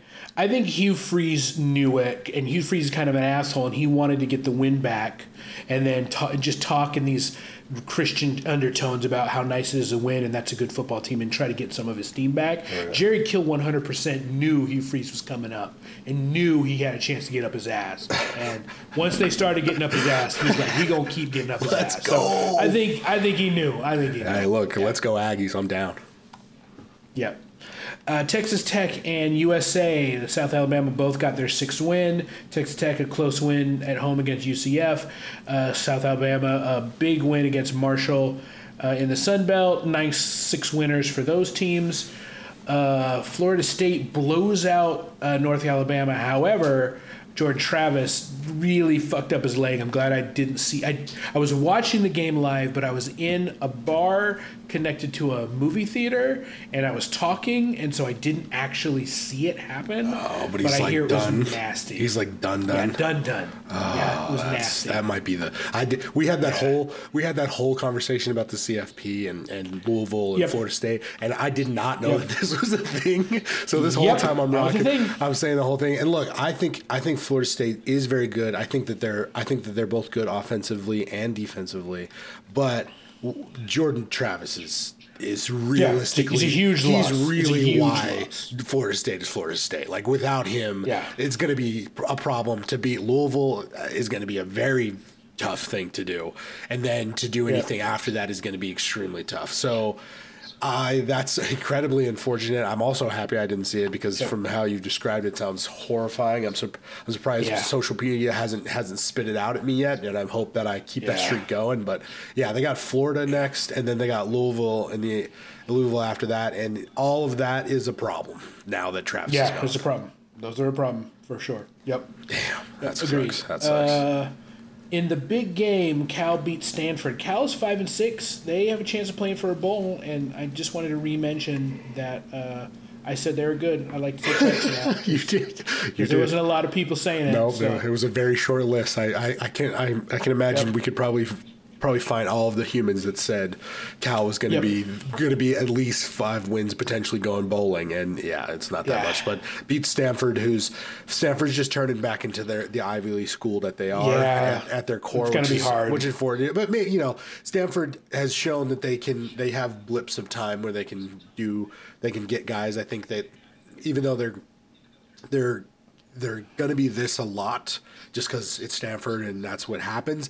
They still have the cash uh, cachet. They still have the the ambiance of being the the smart school that has good athletes, Yeah. which is Here's a pretty short list for for. They're going to be what Wake was in the ACC when they move. That's what they are. Wake is the smart people school, and uh, can't win consistently. You know, has some nice seasons, but not a lot of them. They they've almost been reverse mirrors of each other, and so, so that's all Stanford is looking forward to is being But I think being Duke and Wake sometimes. But but I think I think that's closer to uh, you're probably I, I don't think that you're wrong there, but I think that if you if you sort of wash away where they're moving or whatever, I I would if I if I was putting Wake Forest next to Stanford and I was gonna and you were gonna ask me which of these two teams is gonna both be a smart school and get get ath- get very high level athletes, maybe not always Christian McCaffrey level or, or guys like that, but like get those type of athletes. I always put Stanford ahead. I put Stanford at the top of the smart schools to be able to get guys like Christian McCaffrey and who's that quarterback that I can't remember his name. Uh, Elway went there too, and somebody else. Who's the other quarterback?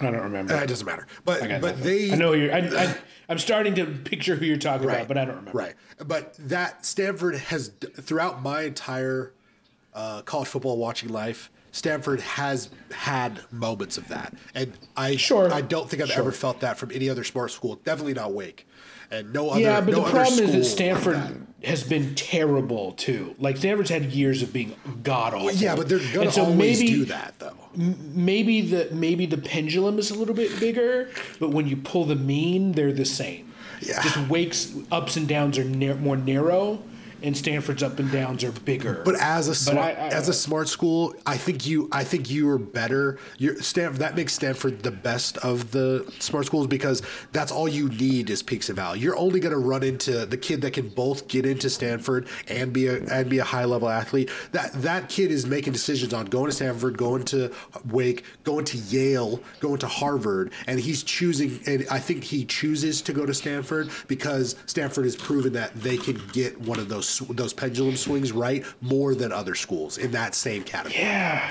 but they've been bad for so long. Like they've been bad for. No, I mean McCaffrey. When was McCaffrey? McCaffrey was there Well, like I guess, in the 2000s, I guess they've only really been bad.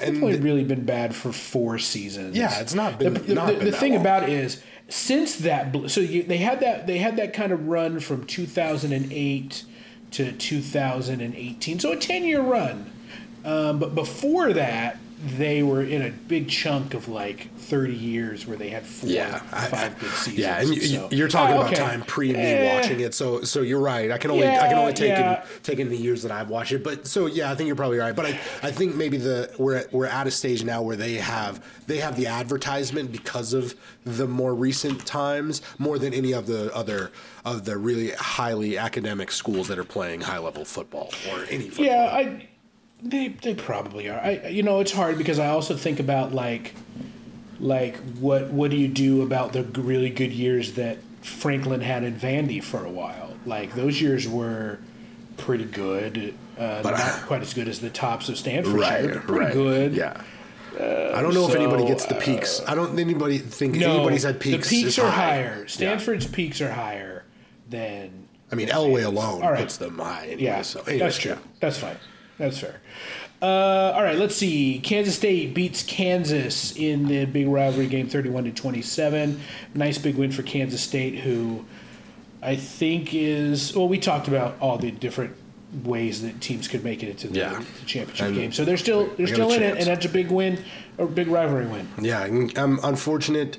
To, I like. I'm always. I'm always a fan of Kansas State. Year over year, they're just. They just always are fun for me to watch. I enjoy them being good, so I'm always going to root for them. But I am a very big fan of well, and this is going to be irrelevant for this particular game, but but I'm a very big fan of Bean and the things that he has gotten Kansas, the the heights that he's gotten Kansas to over the last two years while he's been playing. You know, he's been filling in the role. Obviously, that doesn't matter for this particular game because he didn't play. It was Cole Ballard um, in the backfield for Kansas, but I just have really enjoyed watching Kansas be good at football. You know, and which doesn't happen that much. Um, it's yep. they're usually the the little brother in the Kansas Kansas State scenario, and, and they're usually bad in the Big 12 overall. So it's it's been cool to watch Kansas over the last couple years um, be what they are, especially in the ways that they've done it. It's not it's definitely not been a traditional situation for them, but uh, cool that Kansas State got it. Will Howard.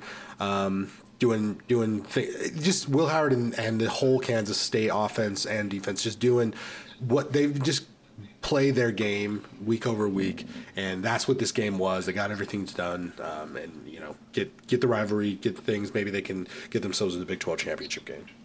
Yeah, yeah, it's good. They still got it. They still got in front of them. They don't have control their own destiny, but they got a shot at it. So good for them. Uh, Washington 22, Oregon State 20. Washington does not score a point in the second half.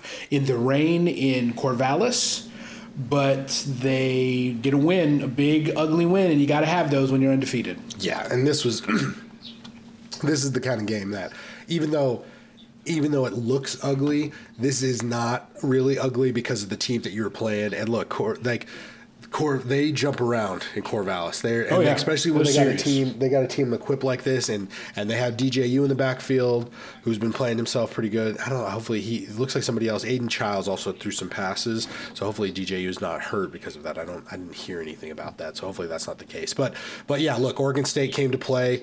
They the Washington, I, I, think Washington just is the better team, so that's what got it done in the end. But Oregon State doing everything that they could have to to really turn the tide. They would have loved to have it, have the win. But man, what a what a what a turnout! What a way to to have to to what a place to be at at this point in the season.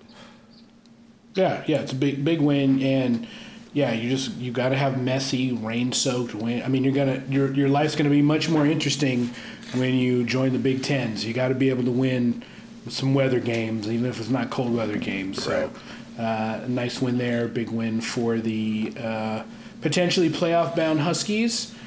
Uh, Wisconsin gets to bowl eligibility, twenty-four to seventeen against Nebraska in overtime. Uh, those teams are really close, and boy, they ended up playing really close. Hey, look, and, and shout out to both of these. These two guys, Matt Rhule, Luke Fickell, are and I put are in the the Deion camp of like what did what you know this year is gonna is gonna lead to potential potential for the next for the following years a lot. I think it's how how we're gonna how people are gonna feel good or bad about the nature of them. And I think Nebraska being a five win team at this at this point, I think is a great situation for them. Yeah. Um, and the same thing for, for Wisconsin. I think Wisconsin, you know, even even though they're having to deal with an offense that, as a Wisconsin fan, you've not really had to deal with, you know, to watch it. You know, that you still got the feeling of Wisconsin football of it. I think Luke Fickell's he's really he's really starting to build some stuff there. I'm excited for both of these teams going into new era Big Ten. You know, I don't think that they're going to be blowing people out, blowing people away, but the build is already starting, and both these teams look. I I don't want to say they look better, like significantly better than I thought that they were going to at this point. But I, I think they they're they're very comfortable, and I think they're showing um, their potential with with uh, records like this. Yeah, I think they look better than I thought they were going to look this season. I thought they were both going to be struggling this year. I hope the Wisconsin was going to be doing a little bit better because I thought their coaching staff was good, but I thought making a wholesale offensive change like this was just going to have some struggles. So uh, I think both of them, I'm giving them credit for being probably two games better than I really expected them to be. So nice, uh, good for them. Uh, Texas ultimately wins fairly handily on the road at Iowa State, 26 to 16, and again gives themselves an opportunity to play in the conference championship game. Yep, Iowa State bowl eligible, um, which we knew already, but just also cool. I didn't think that they were going to have quite the. I, I, thought their year was going to be a little, little less. I thought they were going to be like a four team, four win team. So cool that they're going bowling. Yeah, yeah. I mean, yeah, they're. Uh, they were supposed to be better than they were early. Lo- like losing at Ohio, that's a big L. Right, and that's you know, that's Iowa, were, fine. Yeah, that was the moment I was like, oh wow, it's gonna be a problem. Yeah, getting blo- like they're, they're having a fine year. Yeah, it's not what they probably want to be, but they're fine, yep. right? So, uh, all right, whatever. Uh, big win by LSU at home against Georgia State. Uh, Daniels, big conversation around him if he should win the Heisman. He's having the best year as a quarterback, but their team has three losses, and so he's not getting as much credit as he needs to probably. And the other thing that's talking about, this is a quick aside, is like Caleb Williams is having a better year this year than he had last year, but his team is worse, and so he's not in the running for his, his Heisman. It's cra- it's crazy the way the Heisman works. Just crazy. Yeah. Jayden Daniels went off like a motherfucker, scoring a point per play, passing with six touchdowns. Like that guy should probably win the Heisman.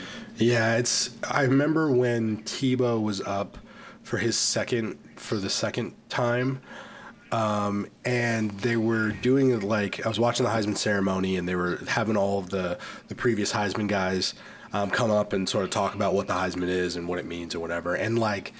I, there was a bunch of really, you know, really old guys at the time, and then and then we were getting closer to to more modern guys, and like five of them throughout, you know, throughout all of the eras of college football, um, kept being like, and you got to be a winner. And it just kept coming up over and over. And I remember thinking to myself Yep. at the time, because I wanted, I really wanted to see somebody win two. And Tebow was in that scenario, but Florida wasn't winning in the way that they needed Right. to for the other teams, you know, for the other guys who were up that year, whoever it was. And, uh, and and I was like, once once all those guys said it, I was like, he's not winning, and he didn't win it. And so I think you're right. It's it's unfortunate that the Heisman is is that way. I guess. I mean, I don't know. I mean, if if you I don't know that I think it's unfortunate. It just is. yeah, it's it just, a it thing just that is, yeah, right? Yeah, and that's and it Whatever. makes me. It, it's the same. Like I, I almost I was I was posing this question to somebody I can't remember. It might have been you um, about like is the Heisman just a quarterback award now? And I went back in time and looked at it, and it's kind of always been just because quarterback is so pivotal to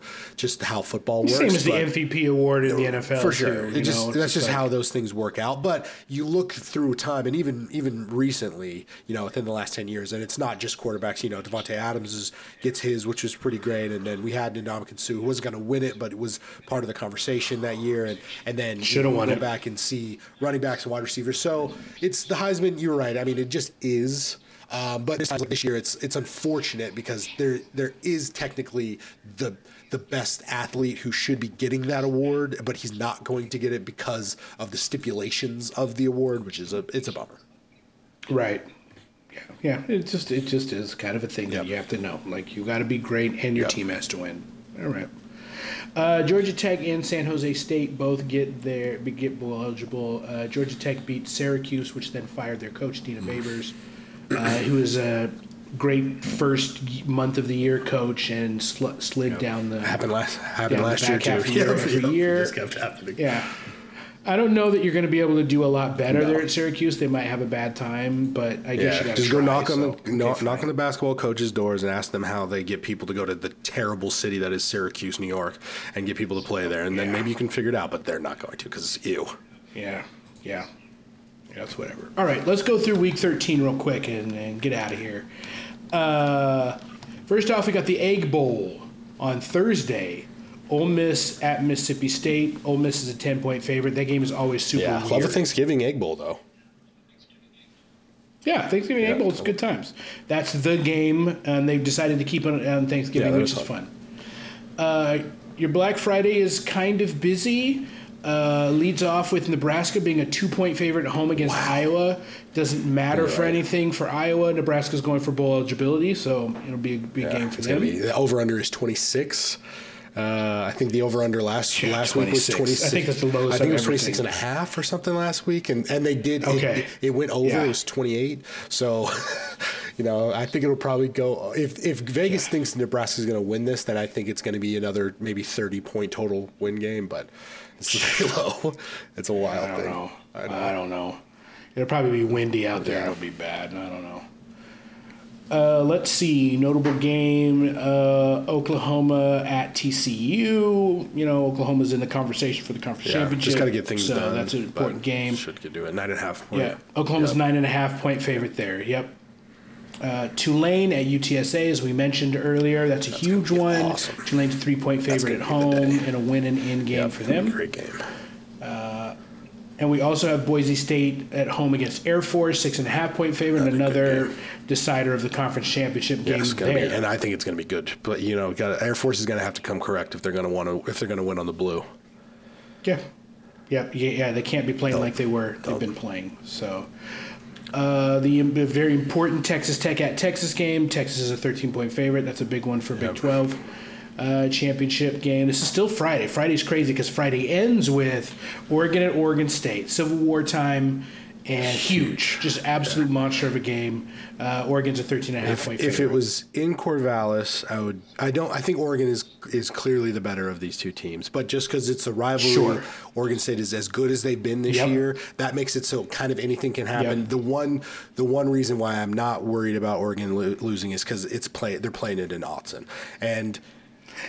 Yeah, and to exactly. go, it's even though it's just a bus ride. I think it's like an hour and forty-five, an hour and thirty to get from Corvallis to Eugene.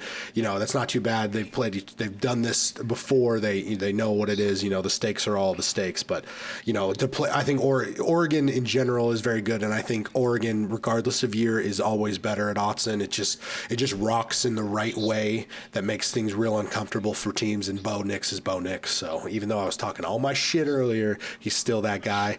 And Oregon is and Oregon is developed outside of him as well. So I expect that they'll they'll do it. 13 and a half is a lot of points though. I don't know if they cover that. Yeah, yeah. I mean, here's the thing: if it was, if it was, if it was at uh, in Corvallis, Oregon State fans would be Right, it'd be nuts. It'd be absolutely 100% right. bloodthirsty, and they don't get that opportunity. That probably evens things out. And Oregon's playing for the Right, universe. right. They gotta so, come. They gotta come. with that. Yeah, I think. I think. Um, you skipped over it, and, and you, as you should have, because it doesn't mean anything, and it's not going to go this way. But Mizzou goes to Arkansas to play. I only want to bring it up because I could. uh, We've we've talked about Arkansas a couple of times this year, and I've they've they've lost a lot of games, but a lot of games close. And I I could see that this be the game Sure. that they knock Mizzou off, just because they've they finally p- Yeah. put the pieces together, which I'm interested to see on Friday. Arkansas is a top 25 team in defensive EPA. They have every opportunity to be able to, to win a game, to drag a game to close and win it. They just haven't been able to do that Right. consistently. But they have every ability to. Yeah, and that's why the line is so close. Because they've got every Yeah, so ability seven to. and a half. So, I mean, seven and a half is not a close line, but it's not Right, 14. right. You know what I mean? Like, if, if you thought it, it- the way that these teams are rated and how good Missouri's offense and wide receiver crew is, you'd think Missouri's a 20 point favorite, but they're not. And that's because Arkansas. Yeah, right. A nine and two team against a four and seven Arkansas. You think for sure that's going to be 14 points at least, but yeah, it should, yeah, Yeah, you. it's not, and that's why. So, uh, all right, let's see. Saturday, Saturday, SMU and that big win at home or big game that they needed to play at home against Navy. They're an 18 point favorite. That's a big. We need to win for a conference Yep. title. Uh, and that's happening at the same time. The game uh, is happening. Ohio State at Michigan, where Michigan is a three and a half point favorite. I, I'm just going to say it right now. I think Ohio State is the better team. I think considering everything else that happens, not only does Ohio State win this, I think they win this by 10 plus. I think they win it That easily, like a 23 to 12 or a 32. And I, um, also, I think Ohio State is the best player on the on the field. Both of these defenses are more similar than I think pe- than I think what people might want to think they are. And Harrison Jr. can get the ball whenever, Right. wherever. So that's what I Yeah, I mean, it's he really feels. I, I, I, I'm on the other side. I think Michigan gets it done, but Michigan has a lot of things working against them. Har- Harbaugh obviously not being there. Wait, wait, Harbaugh won't be though, right? He doesn't come back until after. Harbaugh Yeah, won't so be that's, there. That's one Yeah, thing. He will, he's he's not going to be able to be there until the conference Right. time. And, and so that is one thing, but Michigan has shown that they can win without him. Um, not against this level of talent, but they have done that. Um, so it's possible. You go. I mean, look, it's it's the big house, and if there's if there's a stadium that people know in college football, it's the big house. So. So to, for Oh, yeah. anybody to walk into the big house and win, and especially in this rivalry uh, this year with these kind of stakes, it's going to be rocking in that wide open bowl of a stadium. So it's going to be huge. I think Michigan gets it done, uh, but you're right. Marvin Harris Jr. is the type of guy. He he's very he's very Calvin Johnson in the NFL esque, where you could just kind of throw a ball in his general direction as a quarterback and turn around and go go look for the next play. Um, and you just worried. It's not you're worried that he's going to grab it. Nobody else is going to grab it. Like he's just going to be that guy. So uh, that those are the those things working against Michigan probably makes it so you're the right you're right of the two of us. But I I think Michigan is more a total good team, but we'll see, and I'm excited about it. Yeah, yeah, we'll see. Yeah, we'll definitely see. So, uh, let's see.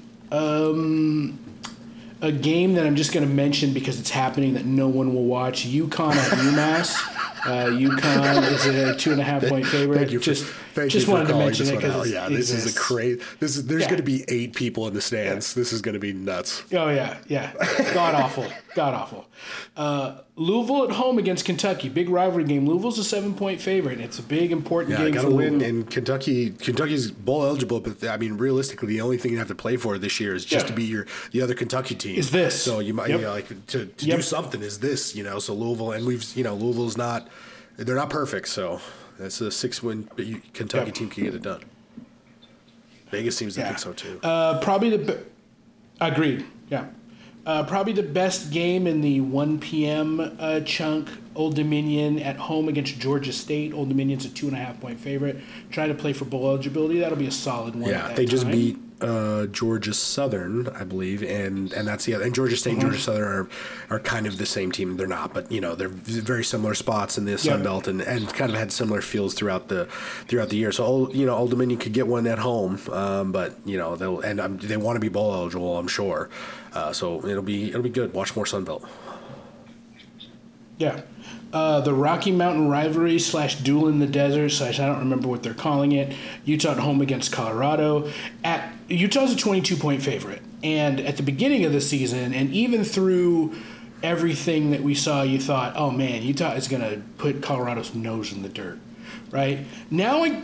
I think that they are win. I think that they're two scores better than Colorado. But would you fall over shocked if you woke up if you watched that game and saw that Colorado won 21 to 14, would that shock you? I don't think it would Here's shock me. This is I'm actually more excited for this game than any other college football game that's happened all year. And the reason why is when Deion got the job, a, f- a friend of mine, um, who whoever's listening won't know, but I will I will say my friend Matt, he he said that for sure that Colorado beats Utah this year. He was like, the Colorado, Utah at the end of the year always uses loses one silly, or you know they always have one weird Sure. one. Deion's there, the hype is there. He's like for sure. So uh, a of our my other friend, um, his name's TJ. He he was like, that's absurd. I don't know what you're talking about. That like like just shut up. And and Matt goes, no, I I'll bet you money. And they bet like I think $150 on Colorado.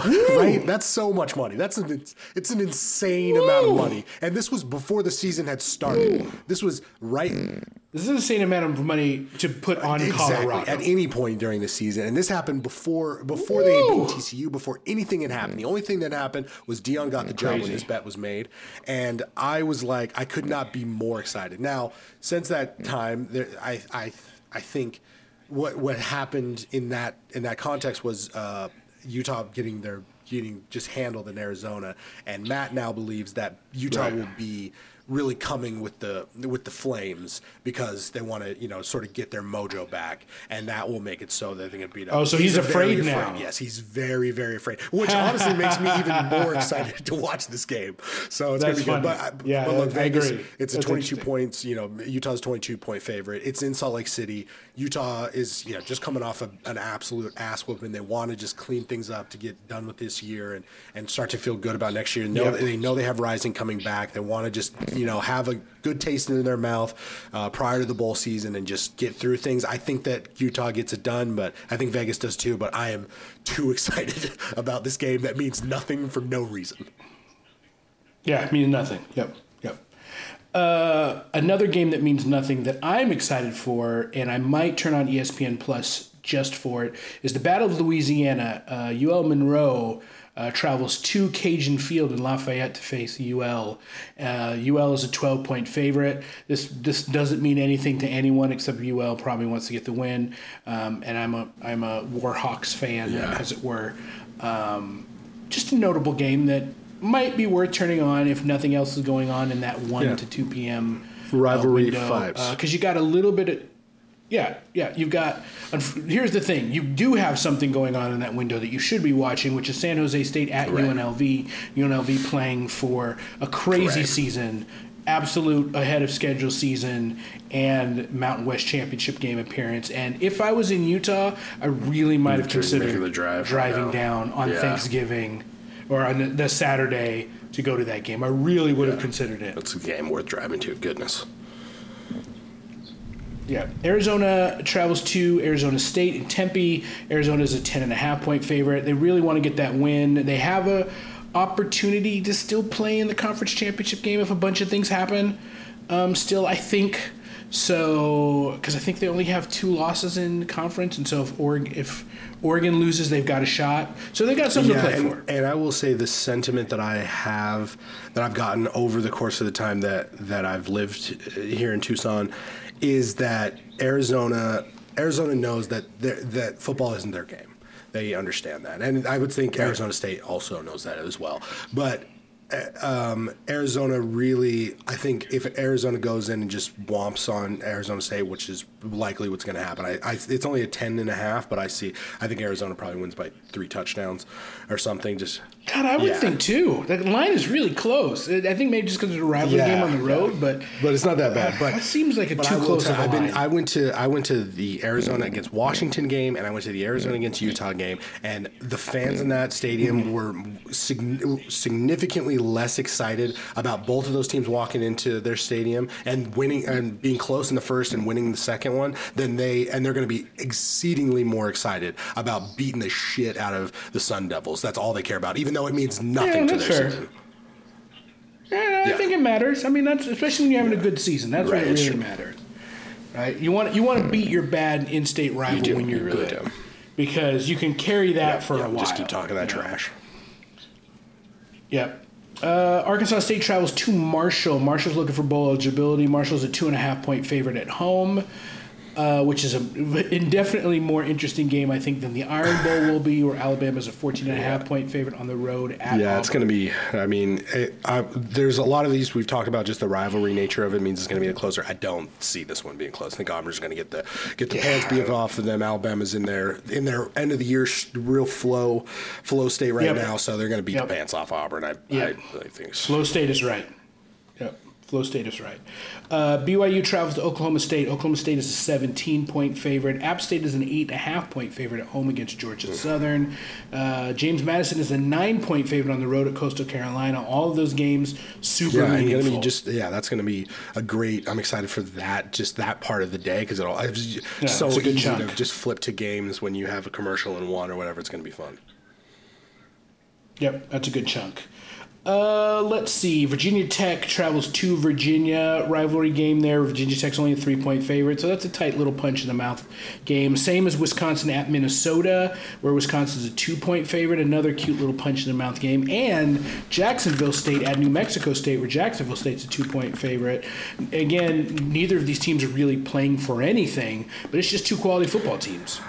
Uh, yeah, yeah. I think you know. I th- this will be another. This is kind of another part of the of the day that it'll just be nice to just to have have on. Um, Virginia Tech Virginia game might be more interesting than than I would have thought. Um, just, I mean, it doesn't. Virginia Tech's trying to get bowl eligible, um, and Virginia is just bad. But I think Virginia has been okay enough that they could beat their, you know, beat beat Tech in the rivalry, which would be kind of fun. So, yeah, yeah, those are those games. Yep, Virginia's looked gamey in a few Yeah. games this year. They could have fallen off, and they didn't. They looked Yeah. gamey. So, um, Apple Cup, Washington State at Washington. Washington is a 16 and a half point favorite. I think we're in the same situation as uh, Oregon State. Oregon, the the better team is at home, so even though it's a rivalry game, you expect the better team to I agree with that. I mean, it's it's hard just in the way Wazoo's gotten to this point. Yeah. it's going to be t- it would Yeah. be hard for me to think that. But look, Washington has been shaky at times. So like, of all, They've been some shaky. They could get dragged down by a Washington State game if it's a weird rivalry but I, game. for I, sure. I can't imagine. Yeah, uh, Florida State is only a six and a half point favorite on the road at no Florida uh, for that big rivalry game. But yeah, Oh, no Travis. And problem. it'll- I don't even know what to think about that game. I don't know what to think. D- Does their backup come in and look great, and all their other talent wins? It's what should happen, Yeah. but could it? Could But- that not happen? Yeah, and For even on an off year, I assume the swamp is going to be rocking. So not an easy one. Yeah, yeah, Yeah, no, not at all. Uh, rivalry game Notre Dame is a 26 point favorite on the road against Stanford. Notre Dame, three loss season is disappointing, but they're a good really football are. team, so they should handle yeah, I easy. think if you're a Notre Dame fan, I, I, just, I've said it a bunch of times, but I really enjoy Freeman. Um, I'm, I'm, it's cool to me that Notre Dame really just went in house and they got a guy that they that they love to just keep, and a guy that loves the university and has been there for a long time and, and wants to keep and wants to make Notre Dame good and bring them back to the promised land. I don't. It, does he have the coaching of talent to do that? Yet to be said. Um, but what they will get is a consistent team if, if this trend keeps going. If they were good year one, they're better than I thought they were going to be year one, and they've been, you know, eight and three. If you had said this to my week two self, I would have been like, oh, yep, Yep, that, I think that's for Notre Dame. I think that's fine for Notre Dame. So um, I hope they, they get another win. I think they will. Stanford's not very good at all. Um, so hopefully you get to nine wins in a year, and, and Freeman gets to keep this experiment going further. Yeah, I mean, it's, it's hard to think that you have to move on from a coach that keeps your team – about 20 in relevancy. But I also could feel, I also could say, you know what, if he has another year like this, he's on the hot seat at Notre Dame because that's the way yeah, Notre Yeah, because Notre Dame right? wants to be Michigan. Like this, this may not make them the playoff if they look like this next year. Right, that's right, a problem. And they, Notre Dame is going to expect to be an at large in the playoff. Yeah, seriously. And like with these coaches running around getting these crazy contracts and stuff, like Lincoln Riley going to USC and obviously the Michigan stuff that's going on and, and all this stuff, like, you know, I think Notre Dame wants to be that te- they want to be Texas. They want to be these teams. I'm I'm sure, um, but you know it's hard to be mad at at this type of winning that they're doing. And because even when Brian Kelly was there, they weren't that much better than this like. It wasn't significant. Right, right. Yeah. they had a couple seasons when they were one right. loss or two. Like like look, they haven't they haven't had the the really good Kelly years where he would make right. the playoff, right. right. Like Kelly had a couple of those and and I don't know if Freeman can. I, I think you're probably those. right. I don't think he can either, but Right. And, but but because the 12 team playoff is he doesn't have to have those, but he can't miss the playoffs two years in a row. Right. Just can't. That then you get fired at Notre Dame if you miss the playoff two years in a row. So I think that's the problem there. Um, let's see rivalry games of some note. Well, South Alabama plays Texas State in a close six point game, six point uh, line game, where South Alabama is a favorite. Should be a solid game at the six p.m. hour uh, yeah. to watch. So yeah, worth a note. Watch Sunbelt football. Yeah, uh, you've got Clemson, South Carolina, Clemson at South Carolina. Clemson's a seven-point favorite. You've got Georgia, Georgia Tech. Georgia's a twenty-four point favorite uh, and North Carolina plays in, at the, on the road against NC State, where North Carolina is a two and a half point favorite. Um, those should all be not should all be. Some of those will be decent games to watch. Georgia should flatten Georgia Tech yeah. to dirt. But what an interesting thing if they got it if they stole a win there, which nobody is talking like nobody is talking like there's even a shot for Georgia Tech to win that game, which is just every so often the kind of game they've won. They've mm-hmm. done that before, and so can't sleep yeah. on it but uh, that, that, would be, be crazy. That would that would be uh, face that would melt the face of college football. That would be nuts. Yeah. Here's the funny thing: Georgia loses that game, but still beats Alabama. They probably are still like the top it's one. Lost. Honestly, yeah, yeah. it's, it's weird. weird. It's yeah, weird how that would work out. I don't want to think about it. My brain is already tired. Yeah, but the NC State uh, North Carolina game is my favorite of of those games to to round out the. the yeah. Yeah, UCLA is a nine point favorite at home against Cal. Um, most of the other games don't really have a lot of relevance. Fresno State at San Diego State, Colorado State, yeah. Hawaii, uh, Wyoming at Nevada.